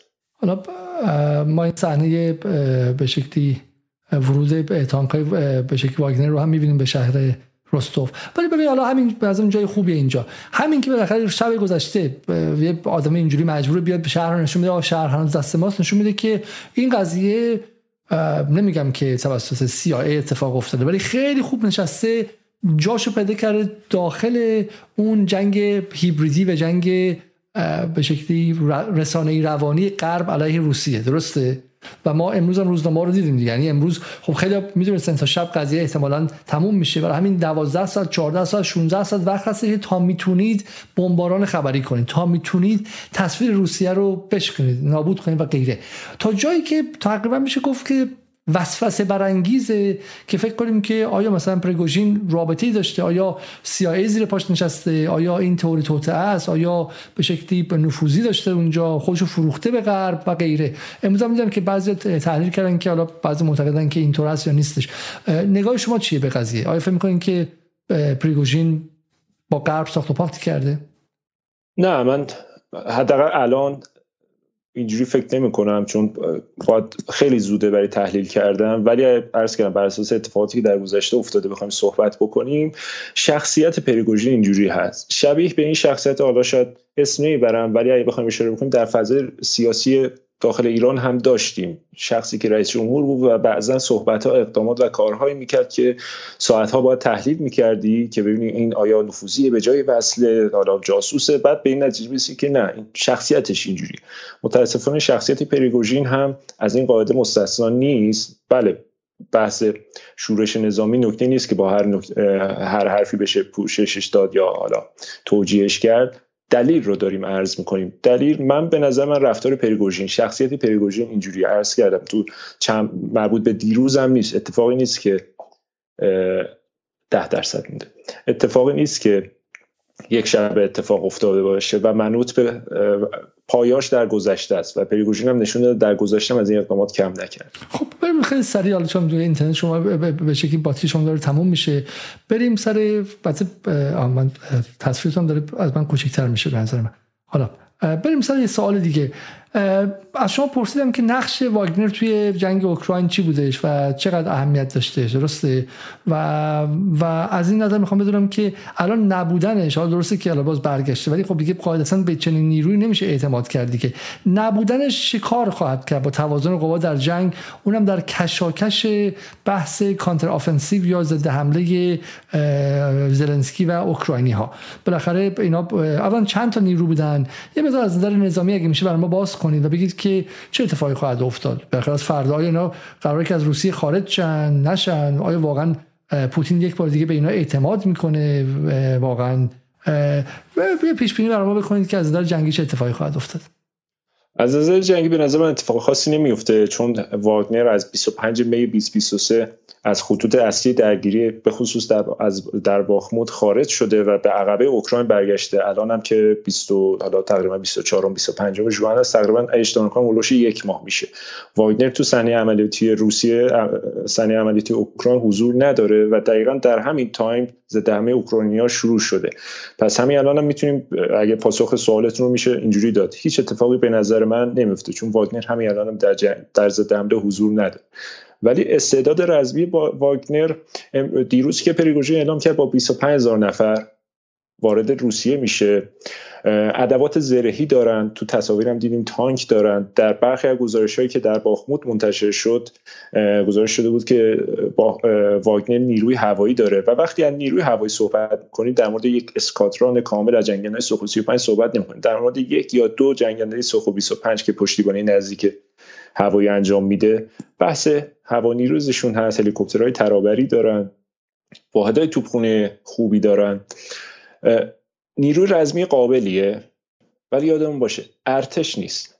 واگنر ارتش نیست. شما با 25 هزار نفر روسیه که هیچی. شاید لهستان رو هم نتونید اتفاق خاصی براش انجام بدید. در باخمود واگنر پشتیبانی هوایی ارتش روسیه رو داشت. چون خیلی هم صحبت می‌کنن که خب الان واگنر خب خوب جنگی در باخمود می‌تونه آسیب زیادی به روسیه بزنه. قطعا می‌تونست آسیب بزنه ولی یادمون باشه اون هنر رزمی باخمود که هنر رزمی واگنر که در روی زمین داشت اجرا می‌شد تحت پوشش نیروی هوایی روسیه بود. در روستوف نیروی هوایی روسیه تارگت واگنر تارگتش بود. و برای همین این توان نمی‌تونه واگنر نیروی خوبیه ولی بحث کودتای جوک بیمزه بود. اون که صد جو جوکی بیمزه بود. غربی امروز خیلی از قضیه استقبال کردن و میگم یه جوری به شکلی روز عروسی براشون بود و از بلینکن تا بقیه همه اومدن و یه اظهار نظری به قضیه کردن و به شکل عوض می‌خوام عوض می‌خوام از شما. و به هر کمشون یه به شکلی واکنش و یه موزگیری نسبت به این قضیه انجام دادن. شما چی می‌بینید ایران بلافاصله اومد و اعلام کرد که از قانون شکنی در روسیه در کنار قانون با قانون شکنی در روسیه مخالفه و همیشه معتقده که باید به قانون احترام بذارن و فقط جدا اولین کشورها بودش. این تغییرات چگونه می‌بینید؟ به نظر شما به این به شکلی در این 24 ساعت دوست و دشمن تقریبا برای پوتین مشخص شد یا مشخص نشد؟ تو زمینه خارجی که در زمینه رسانه غربی که کودتا تا دیروز حداقل موفق بوده. ولی تو زمینه داخلی تحلیل هایی هست که مطرح می‌کنن که شاید این اقدام چون اقدام خیلی سریع و اتفاق افتاد خیلی سریع پیش رفت و خیلی سریع تموم شد. عرض 24 ساعت نیروهای واگنر بدون درگیری و مقاومت خاصی از ارتش وارد خاک روسیه میشن شهری رو می‌گیرن و امروز هم دارن برمیگردن. به همین سادگی. بعضی از تحلیل ها من که هنوز به همون صحبت خودم پاورجام ولی بعضی از تحلیل ها به خصوص در فضای روسی زبان به این تعلق داره که شاید این اقدام تلاشی بوده از جانب پوتین به قول شما همون بحث تمیز دادن دوست و دشمن در حوزه داخلی. البته امروز من صحبت مدودوف و وزیر خارجه روسیه رو دیدم. اینا این دو فرد اشاره کرده بودن به حالا تهدیدات خارجی در, در رابطه با حالا شورشی که اتفاق افتاد. و شرایط اینجوری بود. و میگم بازم سخته بشه الان صحبت کرد این زمینه تحلیل داد در بسیار ما توییت به شکل آنتونی بلینکن می‌بینیم که میگه که من با گروه با وزرای خارجه جی هفت صحبت کردم و همینطورم با به شکلی با جوزف بورل و درباره اتفاقی در روسیه میفته. آمریکا به نزد به متحدانش خیلی نزدیک این قضایی رو دنبال خواهند کرد. چه چه اتفاقی خواهد افتاد. این نکته دیگه خیلی اینو به شکلی تشبیه کردن به کودتای سال 2016 در در ترکیه و گفتن که اون هم شباهت داشتش و به شکلی کودتای گلن و احتمال زیاد CIA علیه علیه اردوغان. و از اون جنس بود. آیا چه چیزی شما اصلا می‌بینید و یه نکته دوم که گفته میشه این که واگنر میگن که به شکلی پریگوژین برخلاف حالا این که شما گفتید خودش کسی نیست که بخواد واگنر رو به شکلی ساخته باشه و تا سال 2022 مثلا زیر بار نمی‌رسه و گردن نمی‌گرفته که واگنر ساخت مال اونه و اون رئیسش محسوب میشه. غیر از اینکه واگنر لایبیلیتی بوده تا همین اواخر. یعنی چیزی بوده که بعد هزینه براش میده چون زیر تحریم های آمریکا بوده تو لیست تروریستی آمریکا بوده و هر کی آمریکا می‌دونسته به واگنر مربوطه تمام اموالش در سطح جهان حذف می‌کرده و غیره. و خیلی میگن که این ساخته وزارت اطلاعات روسیه است. ساخته نیروی امنیت ارتش روسیه است. معادل حالا وزارت اطلاعات و اطلاعات سپاه ایران و غیره. و اینو ساختن و این آدم رو هم گذاشتن اونجا. بالاخره آدم entrepreneur و به شکل بچه زرنگی بوده و منافع مالی هم می‌تونه از این قضیه ببره در کنار بقیه تجارت که داشته. و این پریگوژین نبوده. برای همینه که بعد احساس خطر کرد. چون نشون میده که عده در داخل deep state یا دولت پنهان دولت به شکل عمیق روسیه بدشون نمیاد که شیطنت اینجوری کنن. شما با این تحلیل موافقی؟ این تحلیل می‌تونه درست باشه. قرار نیست هر تحلیلی که مخالف باشم صد درصد رد بکنم. می‌تونه درست باشه ولی من وقتی که فکت روی وقایع کف میدون رو نگاه می‌کنم اگر به این شدت باشه که بخشی از بدنه اطلاعاتی روسیه جیاریو اس آر هر سیستم دیگه ای که هست با واگنر همکاری کرده باشه و به این شدت بخواد اقدام بکنه 24 ساعت کمه برای پایان یافتن چنین پروژه عظیمی. کمتر از 24 ساعت. و بدون خون حتی درگیری اتفاق افتاد. چند هواگرد ارتش روسیه ثابت شد هدف قرار گرفت. ولی به صورت کلی وقتی که اسم کودتا روش می‌ذارید یعنی یک جنگ چند روزه در خیابونهای شهر در مسکو. اگر این پدیده ادغامی بود از همکاری واگنر و سرویس اطلاعات روسیه در هر بخشی بیشتر از 24 ساعت به نظر من باید طول می‌کشید. من چند تا از توییت ها رو ترجمه میدم که بخونم. می‌خوره فضای فضای به شکلی فارسی در این 24 سال گذشته دستمون بیاد چون فضای بسیار عجیبی بودش و واقعا ترسناکه که از هر اتفاقی در جهان به شکلی فضای فارسی از زن خود یاد یار می‌کنه یارش میشه و نتیجه های عجیبی می‌گیره. عباس عبدی فردی که در جدال هم حضور داشته آدم با سابقه ای از کسانی که در داستان لانه جاسوسی و حمله به سپاه آمریکا سال 58 حضور داشت. می درباره واگنر و جزئیات اتفاقات روسیه چیزی نمی‌دونم خب. ولی این حوادث بیانگر ناپایداری ساختاری نهاد حکومت و سیاست در روسیه است. خب شما گفتی چیزی نمیدانی که. الان چطور این حوادث بیانگر ناپایداری ساختاری نهاد حکومت و سیاست در روسیه است؟ که داشتن انواع موشک‌های اتمی هم جبران این ضعف مهم را نمی کند همچنان که این ابزارهای نظامی مانع فروپاشی اتحاد جماهیر شوروی هم نشد. حالا من جواب سوالم از آقای عبدی اینه که جناب عبدی دعوای حضرت ترامپ با به شکلی مارک پنس معاونش با وزیر خارجه پومپو جابجا کردنش جابجا کردن بولتون یه روز در میون عوض کردن وزیر خارجه و وزیر دفاع. با شبانه اخراج کردن آدم ها بدون اینکه حتی مثلا بهشون خبر بده. خب تو روزنامه میخوندن با توییت. اخراج آدم ها به واسه توییت. بعد حمله طرفدارانش به کپیتول یا به شکلی مجلس در واشنگتن و غیره. اینا رو نشونه چی می‌بینید شما؟ اینا نشونه پایداری ساختاری نهاد حکومت و سیاست آمریکاست یا اینکه نه؟ منظورم این که منظورم این که مثلا در جنگ عراق افغانستان کلی از این به قول معروف cross fire های اینکه آتش هایی که اتفاق می افتاد اینکه آمریکایی‌ها زدن در جنگ عراق در سال 2003 کلی نیروی انگلیسی کشتن و بی بی سی کشتن. از جمله عکاس درجه یک و بسیار شاخص ایرانی کاوه گلستان که داشت با اون موقع با بی بی سی انگلیسی و با جیم میور با هم دیگه برنامه تهیه می‌کردن کشتن. شلیک مستقیم از سمت نیروی آمریکایی به خبرنگاری که برای دولت انگلیس کار می‌کنه رو شما چی می‌بینید؟ منظورم که چگونه از دل این قضیه در جایی که شما مدعی هستید چیزی هم نمی‌دانید بعد نتیجه گرفتی که موشک اتمی هم جبران این ضعف مهم را نمی‌کند. اصلا باور نکردنیه. آقای رجبی شما می‌خواد چیزی اضافه کنید در مورد توییتر بفرمایید. من شما اصل مطلب رو گفتید فقط از دوستان تقاضا می‌کنم وقتی در مورد چیزی اطلاعی نداریم. صحبت نکنیم خیلی بهتره. اصل دیجیتال هست خیلی راحت میشه سرچ کرد خیلی راحت میشه از اینترنت اطلاعات گسترده گرفت. بهتر از حالتی که بدون اطلاع صحبت بکنیم. حالا من واقعا متاسفم ولی بعد آیه عبدی رو بزنم بغل آیه پوری زراعتی از نوابق دوران و به شکلی خبرنگار ایران اینترنشنال. ولی جنس حرفشون خیلی فرق نداره. زراعتی میگه یوگینی به شکلی پریگوژین رهبر واگنر گفته حمایت مردم محلی رو داره و مقر ارتش پوتین در شهر رستوف رو بدون شلیک حتی یک گلوله تصرف کرده. و میریم سر بعدی. دوباره جناب آقای عبدی. میگه برای تحقیر پریگوژین می‌گویند که او سرآشپز پوتین بوده. این موضوع بیش از پیش از اینکه تحقیر او باشه تحقیر پوتین است که سرآشپز خود را سردسته و فرمانده نیروی شبه نظامی و غیر قصری قرار می‌دهد تا به نیابت از او جنایت کنند. به طوری که صدای اتحادیه اروپا هم درآورده. خود کرده را تدبیر نیست. اینم عکس پوتین که داره غذا رو نگاه می‌کنه. این از عجیب ترین چیزها این بوده. سید عباس صالحی که آدم خیلی محترمی هم هستش وزیر سابق ارشاد در دوره آیه روحانی. میگه جماعت آتش به اختیار قانونگریز روزی سلاح را به سوی جبهه خودی میگشایند. این سنت تاریخ است. امروز واگنرها نمونه آن هستند. فعتب رو اولال ابصار آیا درس عبرت می‌گیریم. یعنی از از داستان واگنر در اونجا اومد قضیه رو کشید به چی؟ به آتش به اختیارها در ایران. و گفتش که اونها هم سلاح رو می‌کشن روی خودی. حالا اتفاقا اگر نتیجه بخوام بگیریم شما می‌خوان چیزی اضافه کنیم بفرمایید رجبی. من این نتیجه گیری می‌خوام بخونم اینجا.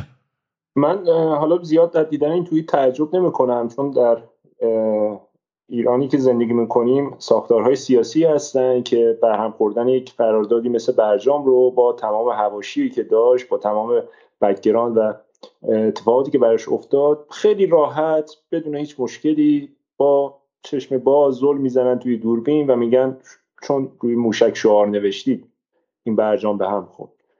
تو این تا همچین فضای سیاسی این چنین توییت ها زیاد تعجب برانگیز نیست برای من دیگه شما میگید که از این بدتر هم دیدید. خب من یه چیزی پیدا کردم براتون.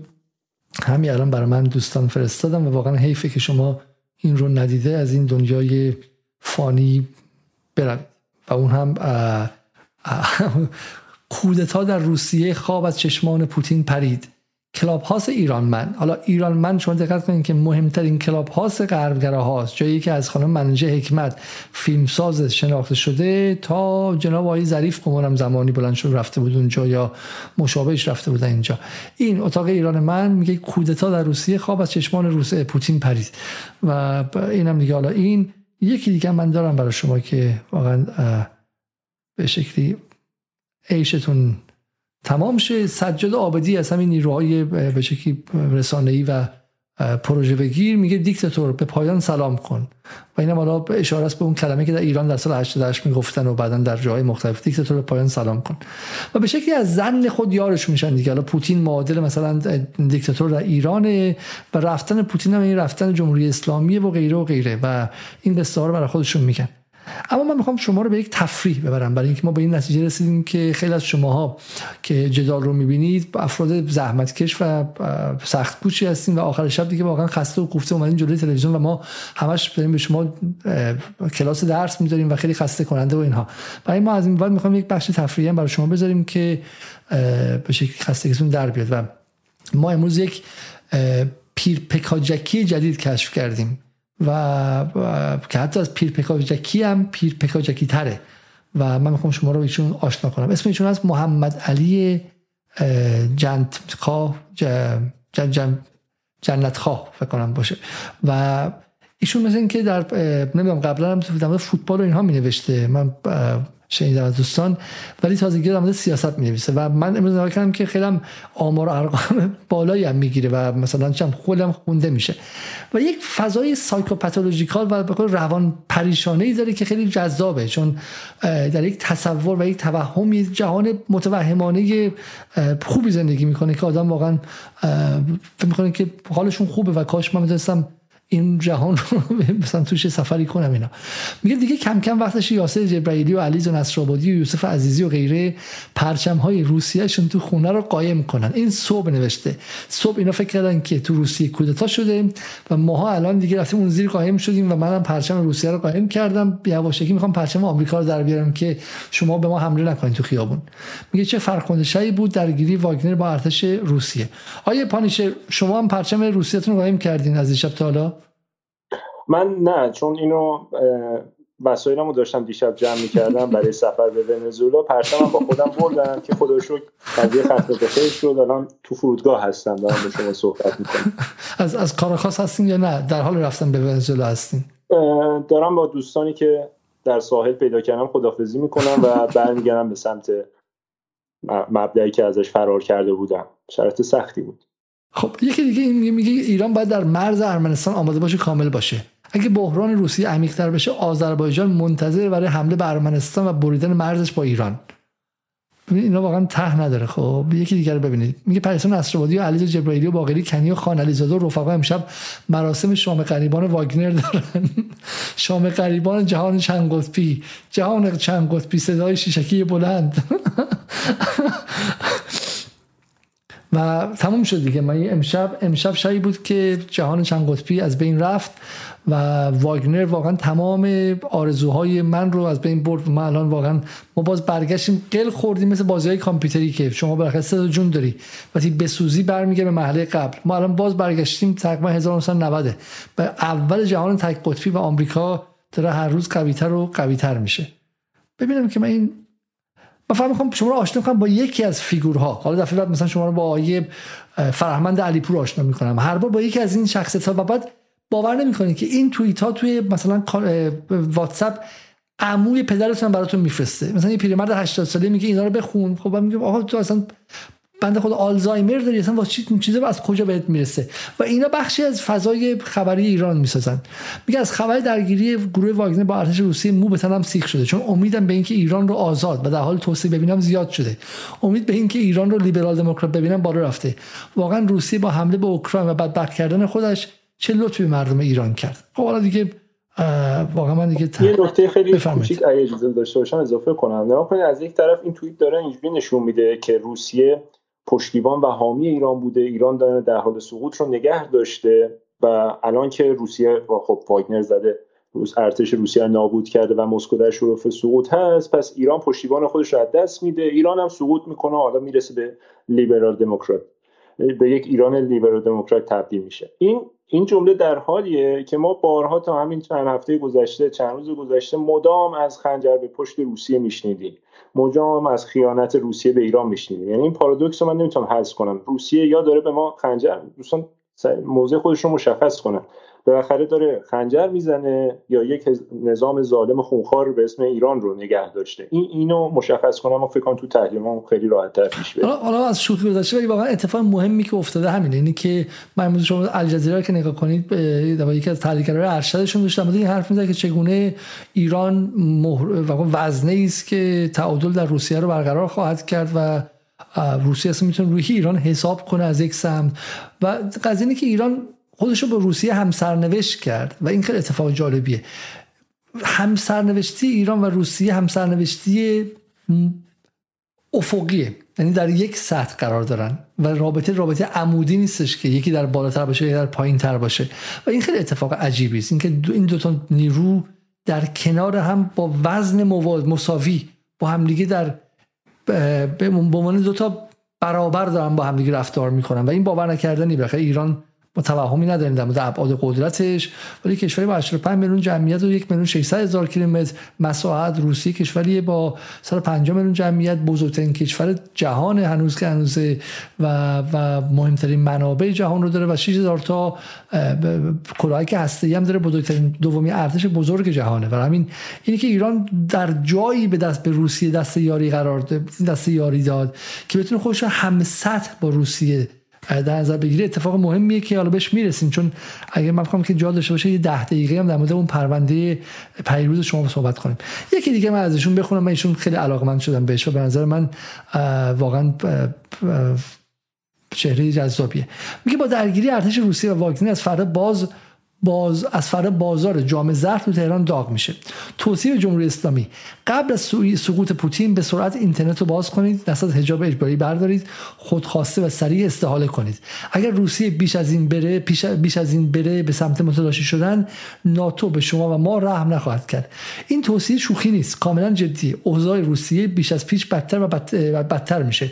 سرنوشت خودتون به روسیه و پوتین احمق گره نزنید. از نظر اطلاعاتی و امنیتی تمام نفوذی های روسیه رو شناسایی و خونسا کنید که حالا احتمالاً دو تاشون هم اینجا هستن. اولا که این آدم در عرض امروز چقدر موزه گرفته و هر کدومشون با موزه قبلش هم متفاوته و چقدر ما از این شهروند تحلیلگرا تو دلتون بخواد ریخته. خب؟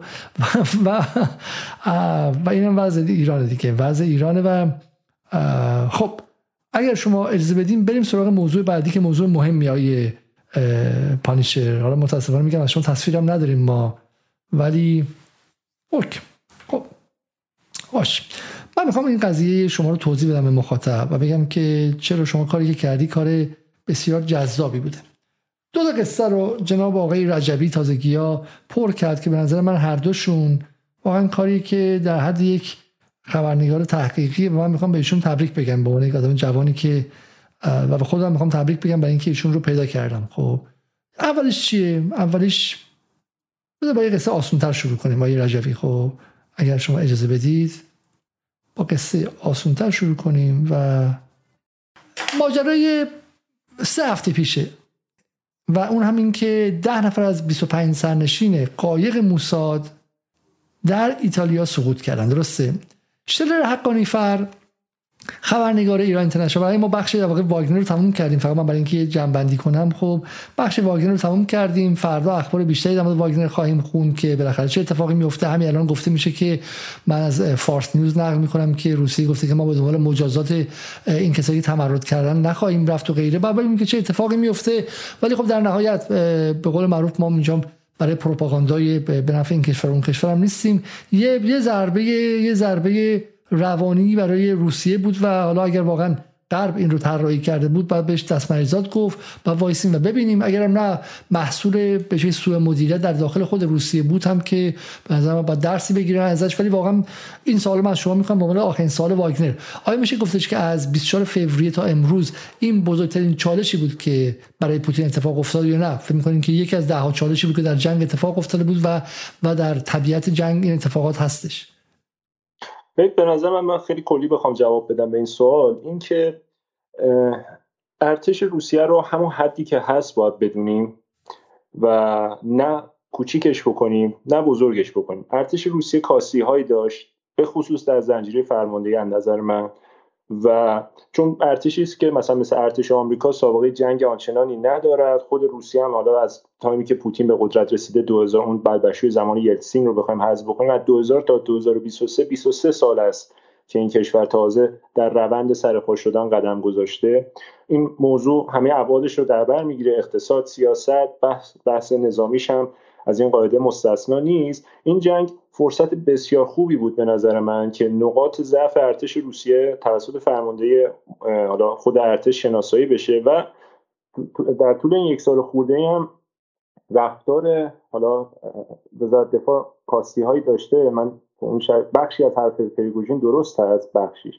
ولی رفتار وزارت دفاع و ارتش روسیه نشون داده که اگر ضعف رو شناسایی بکنه هیچ مشکلی برای برطرف کردنش نداشته. ما بارها داشتیم فرماندههایی در رده میانی و حتی در رده فرماندهی که اینها ضعف داشتن نمی‌تونستن کار رو پیش ببرن و اینها عوض شدن.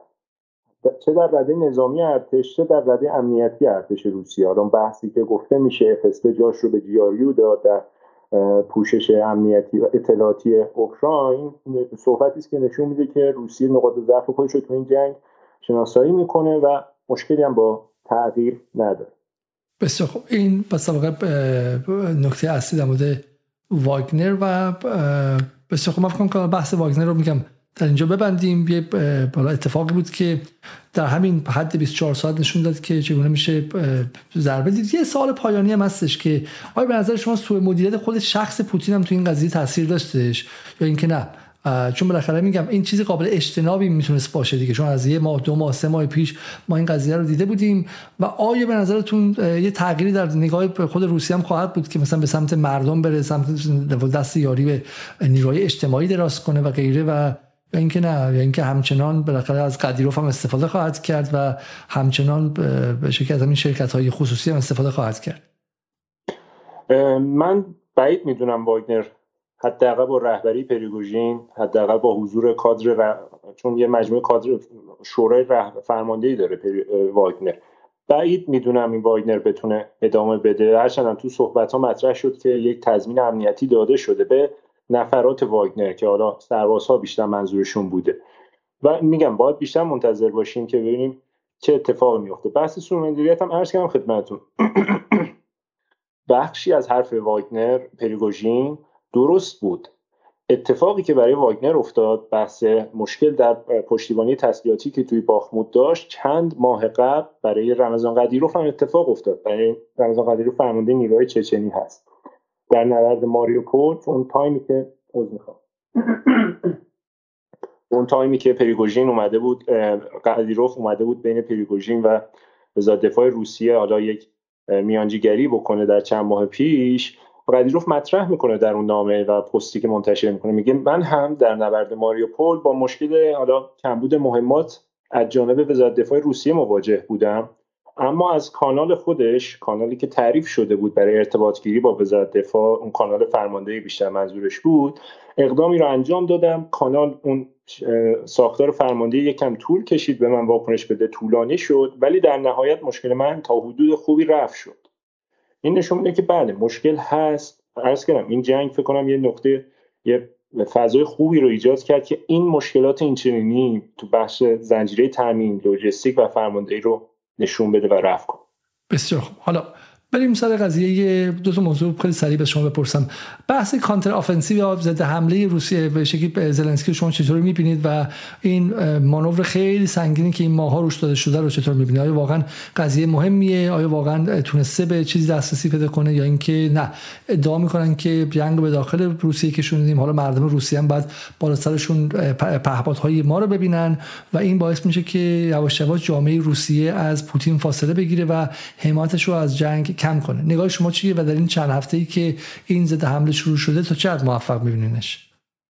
خدمت شما عرض کنم فکر کنم تو فضای سیاسی بین این مسبوق سابقه شده که هر کسی که اول ادعا می‌کنه جنگ رو داخل یک کشور دیگه می‌خواد بکشونه چند ماه بعد خودش میاد صلحنامه رو امضا می‌کنه. در مورد اوکراین هم همین اتفاق داره میفته به نظر من و اینکه بله چند ماه مانور سنگین رسانه‌ای روی ضد حمله اوکراینی اتفاق افتاد. البته محدود به رسانه نبود. بخش عمل هم ناتو به خصوص آمریکا بخش قابل توجهی از تسلیحات مورد نیاز این ضد حمله رو تدارک دیدن. بحث توپخانه بود بحث گلوله توپ بود و بحث زرهی بود. تانک های لئوپاردی که خیلی تعریفش رو شنیدیم قرار بود گیم چنجر باشن در این نبرد و حالا نفرورهای توپدار برادلی. خیلی مانور زیادی خلاصه روش داده شد. چه رسانه ای چه بحث تسلیحاتی هم پشتیبانی خوبی شد. ولی هر چقدر به تایم شروع نزدیک می شدیم یهو می دیدیم که در فضای سیاسی اوکراین مثلا وزیر جنگ اوکراین میاد صحبت می‌کنه و میگه انتظار آنچنانی نباید از این ضد حمله داشته باشید. چون من می‌بینم خیلی داره این حمله پررنگ نشون داده میشه. چون هدف که ساختار سیاسی اوکراین مطرح کرد به خصوص شخص زلنسکی و مشاورانش. هدف این ضد حمله قرار بود که مناطقی که الان تحت کنترل ارتش روسیه هستن منطقه دونباس دونسک لوگانسک خرسون زاپورژیا ارتش روسیه از اینجا از این مناطق پس زده بشه و همچنین شبه جزیره کرملین که چند سال تحت در جزء بازگشت چند سال است که خاک روسیه برگشته قرار بود این شبه جزیره هم بر به دامان سرزمین اوکراین برگردونن. ولی از 4 جوان 2023 که ضد حمله به صورت رسمی به خصوص توی محور زاپوروژیا تمرکزش روی زاپوروژیا بود. حالا به دلایلی که اون اگر بتونن زاپوروژیا رو بیان پایین می‌تونن خط لوجستیکی از کریمه به سمت جبهه شرق رو بشکنن و یک جوره ارتش روسیه در مضیقه بگذارن. اتفاقی که افتاده ما عرض کردم اول برنامه که اولا اون گیم چنجر ها تانک های آلمانی لوپارد تو همون یکی دو روز جنگ عکسای متفاوتی از لاشه های سوختش منتشر شد که نتونست موفق باشه و تلفات زیادی هم اوکراینیا دارن. از منابع غربی ارقام عجیب غریبی داره بیرون میاد. از ده هزار تا سیزده هزار نفر تلفات از جانب اوکراینیا داره مطرح میشه. ولی اینکه خب این بحث تسلیحات و تلفاتی که دادن ولی اینکه چقدر پیشروی کردن اگر قرار باشه من از بین یک تا ده یک هیچ ده نهایت هدفی که تعریف کردن یه نمره بدم به این ضد حمله شاید بتونم با سخاوت عدد دو رو به این ضد حمله بدم. اتفاق خاصی که بگیم برگ جنگ رو برگردونده هنوز ما ندیدیم تو این چند خب بریم سر قضیه. یه می‌دونم بعد سریعتر باشیم چون که واقعا از یک دقیقه و سی ثانیه‌ای که به مخاطب وعده داده یک دقیقه یک ساعت سی دقیقه‌ای که به مخاطب وعده داده بودیم گذشته بودیم و من این روزها در حالت ترک برنامه‌های تراز مدت هستم و و چیزه. حالا قبلش من فقط یه چیزی از آقای محمود کرد بخونم که برای من پیام فرستادن. ایشون در آلمان مقیم هستن و قبلا هم در اتحاد جماهیر شوروی مقیم بودن در سالهای دهه 80 میلادی دهه 60 شمسی. میگم به کارگیری زندانی در تاریخ سیاسی اجتماعی روسیه و شوروی امری کاملا عادی بود و تمرد اینها نیز باز هم امری عادی بود.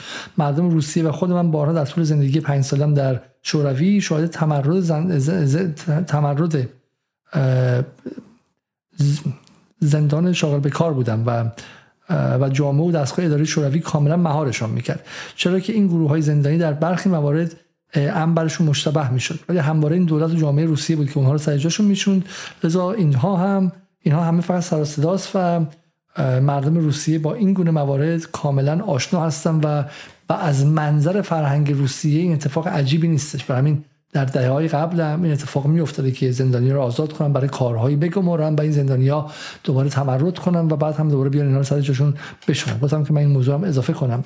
بریم سر قضیه که اتفاق افتاد چند هفته پیش و این قضیه جالبی فقط باید خیلی سریع این قضیه رو رد کنیم. حالا هر وقتم که دوربین شما مهیا شد برگردیم که ما چهره شما رو هم ببینیم. ماجرا این بود. ماجرا این بود و ماجرا این بود که سپاه پاسداران در تاریخ سی می یعنی حدودا 25 روز پیش گفتش که گفته بودیم که به سراغتان میاییم این تازه آغاز ماجراست و و بعدش خانم شرر حقانی که در ایران اینترنشنال کار می‌کنه گفتش که این گندگوی جدی نگیرید یه قایق توریستی در ایتالیا غرق شده. یکی از افراد غرق شده مأمور بازنشسته اطلاعات اسرائیل بوده. حالا سپاه پاسداران دیده این مورد صاحب نداره گفته بگو ما زدیم. محسا امینی از انقلاب بگو اقتدار پوشالی. خب و آقای پانیشر یا آقای مجید رجبی اون موقع اومد و یک رشتوی نوشتش. خب ماجرای رشتوی شما چی بود آقای رجبی و چرا این اهمیت داشت و به چه نتیجه رسیدی شما با و چه تحقیقی کردی؟ خب من از مخاطبا تقاضا می‌کنم برنامه رو لایک کنید حدودا 3000 خورده ای در یوتیوب دارن برنامه رو می‌بینن و حدودا 800 نفر در روبیکا برنامه رو می‌بینن. ولی فقط 880 نفر تا لایک کردن و من فکر می‌کنم که لایک شما کمترین محبت شما و کمترین کمک شما بدین که برنامه های ما دیده شه هستش. برای همین من خیلی بدون رو درواسی تقاضا می‌کنم که برنامه رو لایک کنید خب بگو ماجرا چی آقای رجبی و این قضیه برای ما باز کن.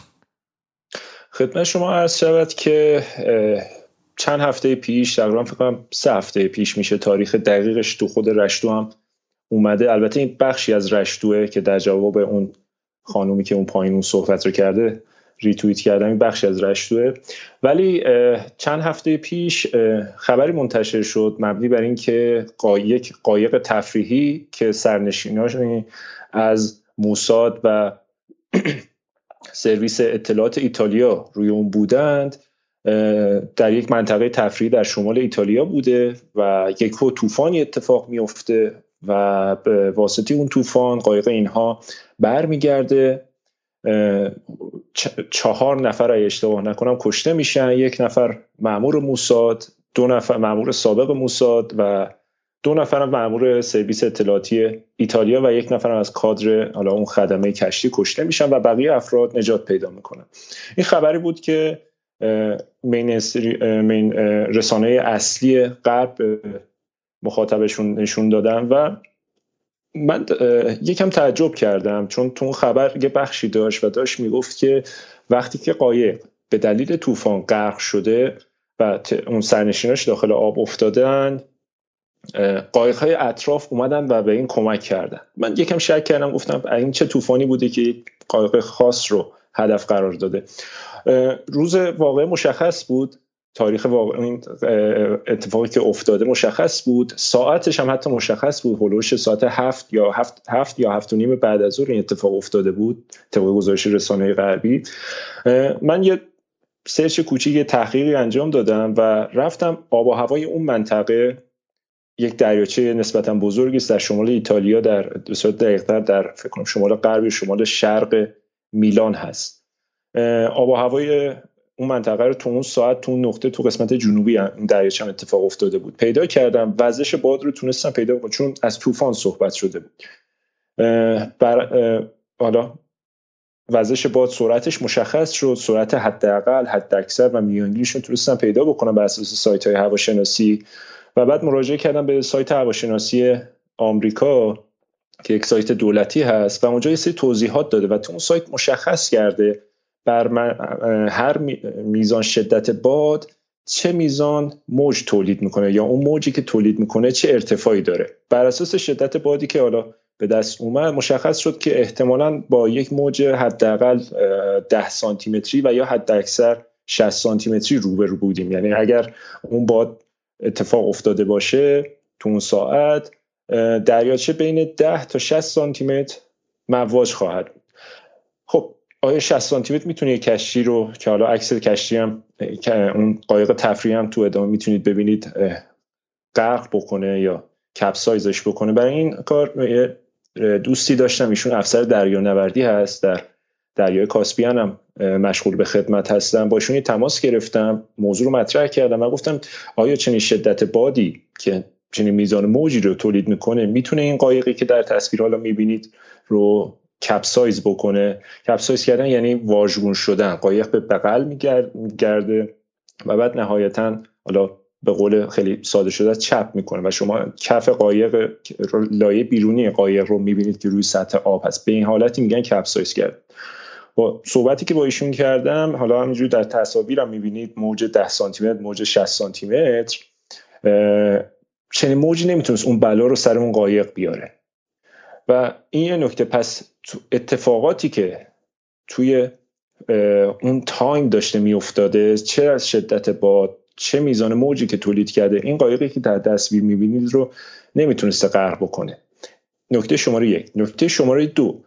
عرض کردم اول این بحث که این گفته شده که قایق غرق شده به دلیل شدت طوفان و افرادی که داخل آب افتادن توسط قایق های اطرافی که داشتن حالا شناور بودن اومدن نجاتشون دادن. پس یعنی ما یک طوفان هوشمندی رو داشتیم. اگر بخوایم داستانی که به ما القا میشه رو باور بکنیم یک طوفان هوشمندی بوده که صرفا یک قایق خاص سرنشیناش افسرهای اطلاعاتی موساد و اسرائیل بودن رو موساد و ایتالیا بودن رو غرق کرده. به این تصاویری که می‌بینید به این حالت میگن کپسایز کردن. حالا پایین فکر کنم باشه تصویر قایق. قایقی که داره از آب بیرون کشیده میشه همونجوری که تو تصویر می‌بینید می‌بینید فرو رفته. این اگر کپسایز شده بود شما باید اون لایه بیرونی و زیری قایق رو می‌دیدید که سمت چپ تصویر هست. ولی ما می‌بینیم لایه بالایی حالا اون بخش برزنتی یا سقف مانندی که درست کردن آب داره خارج میشه. و این یعنی که قایق فرو رفته در آب. قایق چه زمانی فرو میره در آب؟ وقتی که آب واردش بشه. دو حالت داریم. یا سرنشینان با سطل آب آب ریختن داخل کشتی داخل اون قایق یا به هر دلیلی کف قایق سوراخ شده. این حالا مجموع تحقیقی بود تونستم تو این زمینه جمع کنم و این نشون می‌داد بر اساس فکت هایی که داریم روایت هایی که داره منتشر میشه نمی‌تونه درست باشه. علاوه بر این رفتار موساد چون بخشی از نفراتی که روی قایق بودند زنده موندن. به جز چهار نفر از اون اگه اشتباه نکنم دو تا خدمه بود. کلا 25 نفر روی قایق بودن طبق گزارش ها 23 نفر مهمون اون قایق بودن و مامور اطلاعاتی بودن. توی گزارش هارت تو گزارش تایمز اسرائیل حتی 22 نفر هم گفته بود که حالا کاری با این موضوع نداریم. 22 نفر میفتن توی آب چهار نفرشون کشته میشه یه نفر خدمه سه نفر مامور اطلاعاتی که یکیشون موساد بوده یکیش هم سرویس ایتالیا. بقیه زنده میمونن. بقیه به ساحل می‌رسن و منتقل میشن بیمارستان. رفتاری که موساد و سرویس اطلاعاتی ایتالیا انجام میده. در قبال این بازماندگان که بخشیشون تو هتل هستن بخشیشون تو بیمارستان خیلی جالبه. موساد کمتر از دوازده ساعت یک پرواز از ایتالیا اینو منابع خود اسرائیلی دارن مطرح کردن و فکتش رو ارائه دادن. کمتر از دوازده ساعت یک پرواز چارتر شده از طرف دولت اسرائیل از عراضی اشغالی به سمت ایتالیا شهر میلان پرواز می‌کنه. بلا فاصله ماشین هایی از محل اقامت اون ماموران موساد این نفرات رو به فرودگاه می‌برن و سریع از خاک ایتالیا خارج می‌کنن. طبق گزارش رسانه صهیونیست شدت یعنی سرعت این عملیات خروج و تخلیه به شکلی بوده که این نفرات حتی حالا کرایه ماشین هایی که کرایه کرد پول ماشین هایی که کرایه کرده بودن و یا کرایه هتل هایی که توش اقامت داشتن رو هم حساب نکرده بودن.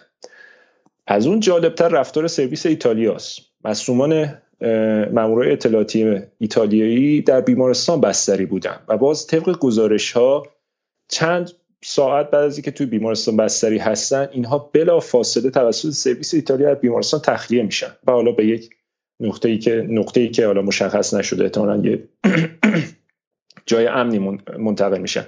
این رفتار در برای افرادی که صرفا چون تو گزارش گفته بود شده بود اینها جشن تولد داشتن برگزار می‌کردن. روی اون قایق این 25 نفر مامور اطلاعاتی صرفا برای یک جشن تولد روی اون قایق بودن. این رفتار که سریع اینها رو تخلیه کنم اسرائیل بیاد اینها رو ببره مامورای ایتالیا که تو کشور خودشون هستن سریع اینها رو ببرن نشون میده که شاید خطر این افراد رو تهدید می‌کرده و مامورای موساد و ایتالیا نگران بودن که این خطر هنوز رفت نشده. یعنی اتفاقی قبل قبلا افتاده چند ساعت پیش که نشون داده خطری اینها رو تهدید می‌کنه و هنوز رفت نشده. پس باید سریع از منطقه از اون نقطه‌ای که هستن خارج بشن. حالا یکی دو تا رسانه استرالی هم من در همین حد کافی پس اول شما با به شکلی با پیدا کردن سرعت باد در آن روز معهود در وبسایت جهان جهانی هواشناسی فهمیدید که این چیزی داشتن می‌گفتن که قایق برگشته. شما اولا میگم این کار یه دونه خبرنگار تحقیق کردید. حالا این کارو آیا حداقل این خبرنگار داخل ایران تصنیم و فارس و این چیزا چاپ کردن یا اینکه نه؟ چون به نظر میاد که کسی که این کارو می‌تونه بکنه برای خودش نیرویی باشه که خبرنگار امنیتی که بعد دیگران روی هوا ببرنش و یه پاش بعد توی اطلاع سپاه باشه اطلاع یه پاش بعد توی به شکلی کیهان باشه و غیره. این کار به این درخشانی که شما انجام دادین رو آیا جایی حداقل منتشر کرد؟ این نظر لطف شماست ولی ظاهرا اخبار مهمتری بوده. به این اخبار حاشیه‌ای نرسیدن. نه. حتی حتی بازنشر نکردن توی سایت داخل ایران نه؟ نه نه. من من چیزی ندیدم و خبری هم نشیدم تو چقدر طول کشید این تحقیقتون؟ فکر کنم دو روز 24 48 ساعت. با چه انگیزه ای نه پولی توش هست نه کاری هست نه به شکلی شما سردبیر دارید نه چه, چه انگیزه ای داشتید؟ صرفا دیدم یه جای کار میلنگه و چون پانیشر بود باید حتما پیدا می‌کردم. چون اخبار ضد نقیض زیاد روش بود و موضوع برای من جالب شد. گفتم حتما یه پیگیری بکنم خب بریم سال بعدی بعدی خیلی خیلی جالبه و به نظر من خیلی اتفاقی که باید ما روش حرف بزنیم. ببینم که من خودم هم این رو چون ریتویتش کردم الان بتونم راحت پیداش کنم. خب این اتفاق عجیبی است و ماجرا چیه؟ ماجرا این که روسیه که ما اینو داریم به خاطرش هزینه میدیم و داریم تحریم میشیم به ما خیانت کرده. درسته؟ و این قضیه ای که دیگه واقعا ما نمی‌تونیم ببخشیمش. اگه بدیم این من توصیه می‌کنم مخاطبا حتما هزای خستم هستن. این بخش رو فردا بیان و دوباره ببینن. بسیار بحث جالبیه. خیانت روسیه به ایران. در تاریخ 19 ژوئن 2023 یعنی روز 29 خرداد 1402 گزارش منتشر شد که نشان از خیانت روسیه به ایران داشت. به اساس این گزارش از توافق روسیه و اسرائیل به منظور عدم ارسال سلاح به ایران اخبار فراوانی منتشر شد. موضوعی که جنجال زیادی در فضای رسانه‌ای و مجازی ایران بپا کرد ماجرا چیه آیه پانشر این قصه رو برای ما توضیح بده خدمت شما عرض شود که خبری منتشر شد اول تو فضای رسانه ایرانی. البته واکنش به این خبر اصلی بود که سایت های مثل انتخاب حالا دیدبان دیپلماسی ایران ایران اکو سایت هایی که مشخصه به کدوم جناح اصلاحگر مملکت مرتبط هستن. خبر این بود توافق ایران توافق روسیه و اسرائیل برای عدم فروش سلاح به ایران. عنوان شده بود که بین روسیه و اسرائیل توافقی شده که اسرائیل به اوکراین سلاح نده و در مقابلش هم روسیه به ایران سلاح نفروشه. منبع خبر هم سایتی به اسم العربی الجدید بود که خبر رو فکر کنم به تاریخ 19 جوان 2023 منتشر کرده بود. منبع خبر العربی الجدید کانال 12 اسرائیل بود. که عنوان شده بود یک گزارشی در کانال 12 اسرائیل پخش شده. تو اون گزارش عنوان شده که ایران و خدمت شما روسیه و اسرائیل به توافق رسیدن که سلاحی به ایران داده نشه.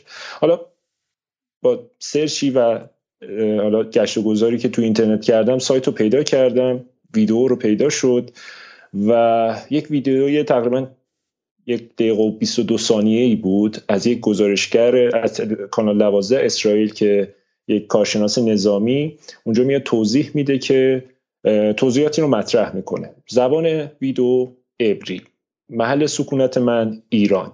پیدا کردن مترجم ابری فوق العاده سخت. به کمک دوستان حالا دو نفر دوستان عزیز بودن خیلی کمک کردن تو این زمینه به من. چند تا مترجم پیدا کردیم تو حوزه زبان عبری که بیشتر کارشناس مسائل اسرائیل بودن و به طبع شغلشون زبان عبری هم کار می‌کردن تماس گرفتن با انجمن کلیمیان تهران. از اونها کمک خواستن. بخشی از کار رو تقبل کردند خلاصه ترجمه اصلی گزارش کانال 12 اسرائیل رو پیدا کردن. ترجمه ای که حالا گزارش هم فکر کنم هست ویدوش بر اساس اون ترجمه ما از نه صحبتی میشنویم نه از تضمین صحبتی میشنویم. خدمت شما عرض شود که نه چیزی شبیه به این. ما از درخواست میشنویم. کارشناس کانال 12 اسرائیل صحبت می‌کنه و عنوان می‌کنه درخواستی از طرف اسرائیل به مسکو داده شده که شما سلاح به ایران نده. چون دادن سلاح به ایران باعث میشه که ایران مثلا اقدامات خاصتری رو بتونه علیه ما انجام بده. می‌خوام می‌خوام ویدیو رو ببینیم با زیرنویس آره. خود شما هستش. ببینیم و برگردیم. עכשיו אנחנו עם ישראל שמעבירה מסרים לרוסיה בעקבות שיתוף הפעולה שלה עם איראן. ניר דבורי, כתבנו הצבאית, עם הפרטים בעניין הזה, ניר. זה נכון, זה למעשה הבנות שישראל בונה עם מוסקבה בעניין הזה. הרי האיראנים מחמשים את מוסקבה במל"טים מתאבדים, וישראל מעבירה מסרים לרוסים, לבל יחמשו בחזרה את האיראנים אל מול אספקת הנשק הזו. זה דבר שכמובן מטריד מאוד את ישראל, מטוסי קרב, מערכות הגנה אווירית, מערכות לוחמה אלקטרונית. כל הדברים האלה האיראנים מבקשים עכשיו בתמורה לחימוש ממוסקבה, ולכן ישראל אומרת, אתם לא תעבירו, אנחנו נשמור את הסטטוס קוו ולא נעביר נשק התקפי לאוקראינה. מבחינתה של ישראל זה קריטי וחשוב בימים האלה. זה בעצם הבנות או משוואה ששתי המדינות בונות כאן, כל אחת מהאינטרסים שלה, לשמור אחת במרכאות על רעותה. אבל זה גם מאפשר לישראל להמשיך לעבוד בסוריה, חיל האוויר וכל מה שאנחנו מכירים שקורה שם. יש רק בעיה אחת בתוך הדבר הזה. ככל שהאיראנים ממשיכים לחמש במל"טים מתאבדים את הרוסים, והם נותנים להם את האפשרות להילחם באוקראינה, למעשה התלות הרוסית גוברת באיראנים, ואז כל ההבנות הללו שמוחזקות עכשיו למעשה בציפורניים, לא בטוח שיחזיקו מעמד גם בתקופה הבאה. ניר, תודה רבה. خب اصلا این آرزوی اسرائیلی هاست.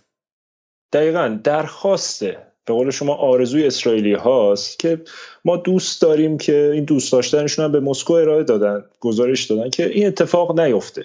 تو این گزارش دیدید. هیچ حرفی از توافق نیست. هیچ حرفی از پاسخ به مسکو نیست. هیچ حرفی از تضمین نیست. اتفاقا این گزارش رو کانال آی 24 اسرائیل هم تایید می‌کنه این صحبت رو که گزارشی مطرح شده بود. یک کارشناس از من از مؤسسه تحقیقاتی جی آی اس اس میاد اونجا و اون هم همین نکته رو عنوان می‌کنه که درخواستی از طرف خدمت شما عرض شود که اسرائیل به مسکو ارائه شده که سلاحی داده نشه. هیچ صحبت و درخواستم نشون داده میشه که به مرحله توافق نرسیده. به مرحله تضمین نرسیده. ما گزارش آکسیوس رو داریم. اگه اشتباه نکنم به تاریخ 16 جوان 2023 که در مورد نشست نتانیاهو با کمیته امنیتی و روابط خارجی کنیست اسرائیل هست. اون گزارش هم باز به درخواست اسرائیل اشاره می‌کنه. نه به توافق نه به تضمین روسیه و اسرائیل. به درخواست اسرائیل از روسیه مبنی به عدم فروش سلاح به ایران اشاره می‌کنه و جالب تو همون گزارش عنوان می‌کنه که اتفاقا چون تو گزارش کانال 24 کانال 12 تو سان دقیقه یک و ثانیه 11 بود اگر اشتباه نکنم. اونجا عنوان می‌کنه میگه به دلیل نزدیکی روابط ایران و روسیه در حال حاضر همین تفاهمایی که ایران اسرائیل و روسیه با هم دارن همینها شکننده تر شده. چه برسه که ما بخوایم یک توافق دیگه انجام بدیم. خب پس اتفاقی که داره میفته اصل خبر درخواست بوده نه تضمین. ولی وقتی که واژه درخواست وارد فضای رسانه‌ای به قول خیلی راحتتر شفاف صحبت کنیم. وارد فضای رسانه اصلاح طلب میشه. یک function عجیب غریبی روش اتفاق میفته و تبدیل به تضمین میشه. تبدیل به توافق میشه. و تیترهایی می‌بینیم. بذار اکو ایران رو بخونیم. اکو ایران هراس اسرائیل از به هم خوردن تفاهم. ادعای عربی جدید توافق مسکو و تلاویو بر سر عدم ارسال تسلیحات پیشرفته به تهران. یعنی قشنگ یه خبر دروغ داره چیز می‌کنه. و شما میگی بس تقصیر عربی جدید هم نبوده. اینا خودشون در آوردن درسته؟ یا انتخاب توافق نتانیاهو با پوتین خودداری مسکو از ارسال تسلیحات به ایران. این رسما در روز روشن خبرسازی کردن. همشون با هم دیگه اکو ایران انتخاب بالا تا پایین. اصلا شهر هرته شهر هرت رسانه‌ایه. و یه آدمی توی خونش نشسته و گمانم شما می‌گفتین لپتاپ هم نداره. با موبایل. تونسته که این رو به شکلی بوششون رو بگیره. و فارس و تسلیم هم منتشر نکردن اینو هنوز. درسته؟ نه عرض کردم اخبار مهمتری هست برای اونها ظاهرا. دقایق بهتری. اصلا باور نکردنیه. باور نکردنیه. ببین ما در جدال حالا من علتی که امروز آقای رجبی رو آوردم اینه. اینکه ما در جدال همیشه گفتیم که این یک جهاد یک مبارزه یک جنگ چریکی. یا هر چی که میگید چپی مذهبی هستی هر چی که میگید با فرهنگ خودتون. یک امر ملی و مبارزه ملی توسط شهروند خبرنگارا. یکیشون علی علیزاده است یکیشون آقای رجبی یکیشون یکی دیگه است و و اینهایی هستن که قراره که جای کمکاری نهادهای رسمی رو بگیرن. و می‌بینین که ممکنه ممکنه ممکنه که یکی بره با پیدا کردن سرعت باد در هواشناسی در ایتالیا در اون روز بفهمی که اینو واقعا موساد بوده و واقعا سپاه زده احتمالا و بتونه دروغ ایران اینترنشنال رو خونسا کنه خب؟ و وظیفه خبرگزاری های داخلی حتی اینه که پوشش بدن اینو پوشش نمیدن. ما نمیگیم رو بیان بودجه بدن و کمک کنن و حمایت کنن. با خبری که الان خودتون ارزه نداشتید پیدا کنید رو بیاید از توییتر بردارید ببرید. و این در نبود حتی این شعور که باید چه چیزی رو از شهروند خبرنگارها باز نشکنن انتخاب و اکو ایران برای خودشون می‌تونن چرا کنن؟ می‌تونن سلطنت کنن و یک آدم به شکل کمهوشی مثل علیزا مصطفی کارمند اینها که گذاشتنشون اونجا با پول اندکی احتمالاً تو آلمان. شاید پول زیادی. گذاشتن اونجا دارن بهش حقوق میدن که اسبابش همین کار رو کنه میاد می‌نویسه. سورپرایز سورپرایز های پوتین برای مریدانش در تهران. تضمین پوتین به نتانیاهو برای عدم فروش تسلیحات جنگی به ایران. تضمین پوتین به نتانیاهو برای عدم مقابله با های اسرائیل زمان حمله به مواضع ایران. تضمین پوتین به نتانیاهو برای عدم مداخله ایران در شهرکسازی اسرائیل در کرانه باختری. و احمقهایی توافق رفع تحریم ها رو برای دیکتاتوری پوتین نابود کردن نابود کردن و فکر می‌کردن روسیه هم قطنامه های ضد ایرانی را وتو می‌کند. خب ببینید همین به همین سادگی یعنی نابودی بدنه رسانه غربگراها یک مقدار پشتکار یه مقدار هوش مثل آقای رجبی و یه مقدار به دانش رسانه‌ای می‌خواد خب؟ که بشه اینها رو اینهایی که دارن حقوق می‌گیرن. رسم امثال علیرضا مصطفی که 24 ساعته در کار ایران من نشستن و احتمال خیلی زیاد از به وصل به خبر آنلاین و وصل به آقای علی لاریجانی و وظیفهشون زدن علی باقری کنی بوده. زدن مذاکرات بود. تخریب منافع ملی ایران بود. تخریب مذاکره کننده ایران بود. راحت 24 ساعت اینقدر دروغ میگن. به همین سادگی به همین سادگی و کسی هم نیست کسی هست جلوشونو بگیره و غیره. یا مثلا خانم لیلا بی که ما دفعه قبل گفتیم حالا ایشون یه فیلم منتشر کرده نمی‌دونم فیلم خودشونه یا آرتفیشال اینتلیجنس این فیلم ساخته یا هر چیزی. میگن چند بار بعد خرس روسی از ما باج بگیره تا آقایان بیش از این فریب نخورن. ببینید انتخاب خبر دروغ زده و بعد این جماعتی که قصه دارن دیگه. بیولوژیست در ایتالیا اون یکی در آلمان و فلان. با تکرار این خبر روش با موج سواری روش به خبر اعتبار میدن. وقتی که چهل نفر بیان یک دروغ تکرار کنن این دروغ واقعیت میشه. خب این میشه که پوتین ایران رو به اسرائیل فروخت. و, شما اومدید در واقع دست اینها رو رو کردید. خب چیز دیگه در مورد این قصد بفرمایید که می‌خوام بحث رو تموم کنیم. نه مسئله همین بود که شما فرمودید. بسیار عالی. خب من واقعا بالا از شما می‌خوام تقاضا کنم که اینم در واقع چی بودشیم این این قضایه چیه؟ این عرض کردم تو دو حوزه سعی کردم که نشون بدم این خبر دروغ و جعلیه. یکی خب فکتایی که رو خود ویدیو بود بحث ترجمه و اینها و نکته دوم بحث تحلیلی بود که آیا روابط روسیه و اسرائیل در یک سطح برابر هست که اسرائیل فکر کنه می‌تونه با یک گروکشی من فرض کنم که آش... اوکی ما به رسانه دسترسی نداریم مترجم زبان عبری واقعا سخت پیدا کردنش. تحلیلی هم بخوایم به مسئله نگاه بکنیم اتفاقاتی افتاده که نشون میده این خبر نمی‌تونه درست باشه. حجم درگیر شدن چرخدنده های ایران روسیه تو اوضاع فرهنگ تو اوضاع اقتصادی سیاسی و نظامی نشون میده که حالا بخوایم مثال بزنیم بحث فروش پهپاد هست بحث ایجاد ساخت کارخونه تولید پهپاد در روسیه هست. تفاهم همکاری از سرمایه‌گذاری 1.6 میلیارد دلاری روسیه در بخش تکمیل خطوط ریلی کریدور شمال جنوب هست. سرمایه‌گذاری تو صنعت نفت و گاز هست و قص علا هازا نشون میده که این روابط روسیه و ایران در سطحی هست که شاید اون روابطی که بین روسیه و اسرائیل هست نتونه روش تاثیر بذاره. این یه نکته. نکته دوم این که اسرائیل اهرام فشاری علیه مسکو نداره. ولی مسکو اهرام فشار علیه اسرائیل داره. حالا بحث سوریه هست و مواردی مثل این. یک دقیقه چهل ثانیه پایان برنامه مونده. اگر حرفی هست در سی ثانیه بفرمایید که می‌خوایم بحث رو جمع کنیم.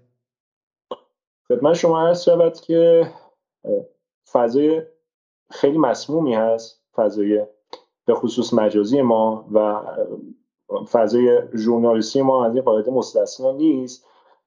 هر خبری راحت منتشر میشه و این راحت منتشر شدنش به خاطر اینکه هیچ بازدارندگی یا مجازاتی برای خبر دروغ نشر دادن متاسفانه به صورت خیلی بازدارنده نداریم در این کشور. برای همین هر کسی خیلی راحت هر خبری رو می‌تونه پیدا بکنه درخواستش رو خط بزنه بنویسه توافق و نشر بده. تحلیل بکنه و بر اساس تحلیلش حالا پیشنهاد ارائه بده. توصیهم اینه که سعی کنید هر خبری که شنیدید حداقل تا جایی که می‌تونید پیگیرش باشید که توش در بیاد و ساعت و سقمش مشخص ما همیشه ما همیشه به, خانواده خودم میگم که شما خبرها دنبال نمی‌کنید شما سواد رسانه‌ای ندارید ولی واقعا دو تا خبری که امروز در رابطه ایران و اسرائیل و رابطه روسیه و اسرائیل دیدیم خبرهایی بود که من عادی ام من آدمی که کارم خبرم هست اگه کسی بهم توضیح نمی‌داد باور می‌کردم. یعنی فکر می‌کنم خب انتخاب به این راحتی نوشته که نمیاد اینقدر دروغ بگه. نشون میده که جنگ رسانه‌ای داره پیشرفته تر میشه و من امیدوارم که در دفاع این جمله دقیقه در دفاع از مرزهای روانی رسانه‌ای و امنیتی کشور چون تمام اینها بعدا تبدیل میشه به لحظاتی برای ناامن کردن کشور افراد بیشتری مثل Punisher ظهور کنن و اینا همدیگه رو پیدا کنن از مسائل کوچیک دعوای حقارت آمیز شخصی و غیره بگذرن. چون فقط شبکه‌ای متشکل از تک شهروند هایی که هر کدومشون می‌دونن آرپیجی دستشون گرفتن و دارن تک تیراندازی می‌کنن در دفاع از ایران تا این شبکه شکل نگیره به نهادهای رسمی با بودجه های اساسیشون نمیشه امید داشت. صدا رو نگاه کنید هفت همت امسال امسال بودجه داره. یک دونه از این کارها رو نکرده. تازه تونسته دو هفته پیش برنامه بذاره شبکه سه در نقد جواد ظریف. صبح بخیر. هفت سال بعد از اینکه برجام مهر و امضا شده و دیگه جنازش هم خوش شده. تازه یادشون برای که بعد ظریف رو نقد کنه این هم از این. قبل از رفتن برنامه رو حتما لایک کنید و امیدواریم که بتونیم دوستان بیشتری مثل آقای مجید رجبی رو در این برنامه دعوت کنیم. چون جدال متعلق به همه کسانی است که دارن در جاهای مختلف برای منافع ایران کار می‌کنن. اگر شما هم با چهره اینجوری آشنا هستید به ما معرفی کنید. حتما حتما دعوتشون می‌کنیم. می‌خوایم صداهای جدیدتر و چهره های جدیدتر رو به شما معرفی کنیم. قبل از رفتن برنامه رو لایک کنید کامنت بگذارید و اگر می‌تونید و خارج از کشور هستید عضو patreon.com ما بشید و, و یا به پیپر ما کمک کنید. و تا برنامه بعد که دوشنبه است درباره توسعه و امپریالیسم با تازه زینالی با شما خدافظی می‌کنم. شب بخیر و خدا نگهدار و یک شنبه خوبی برای خارج از کشور داشته باشید.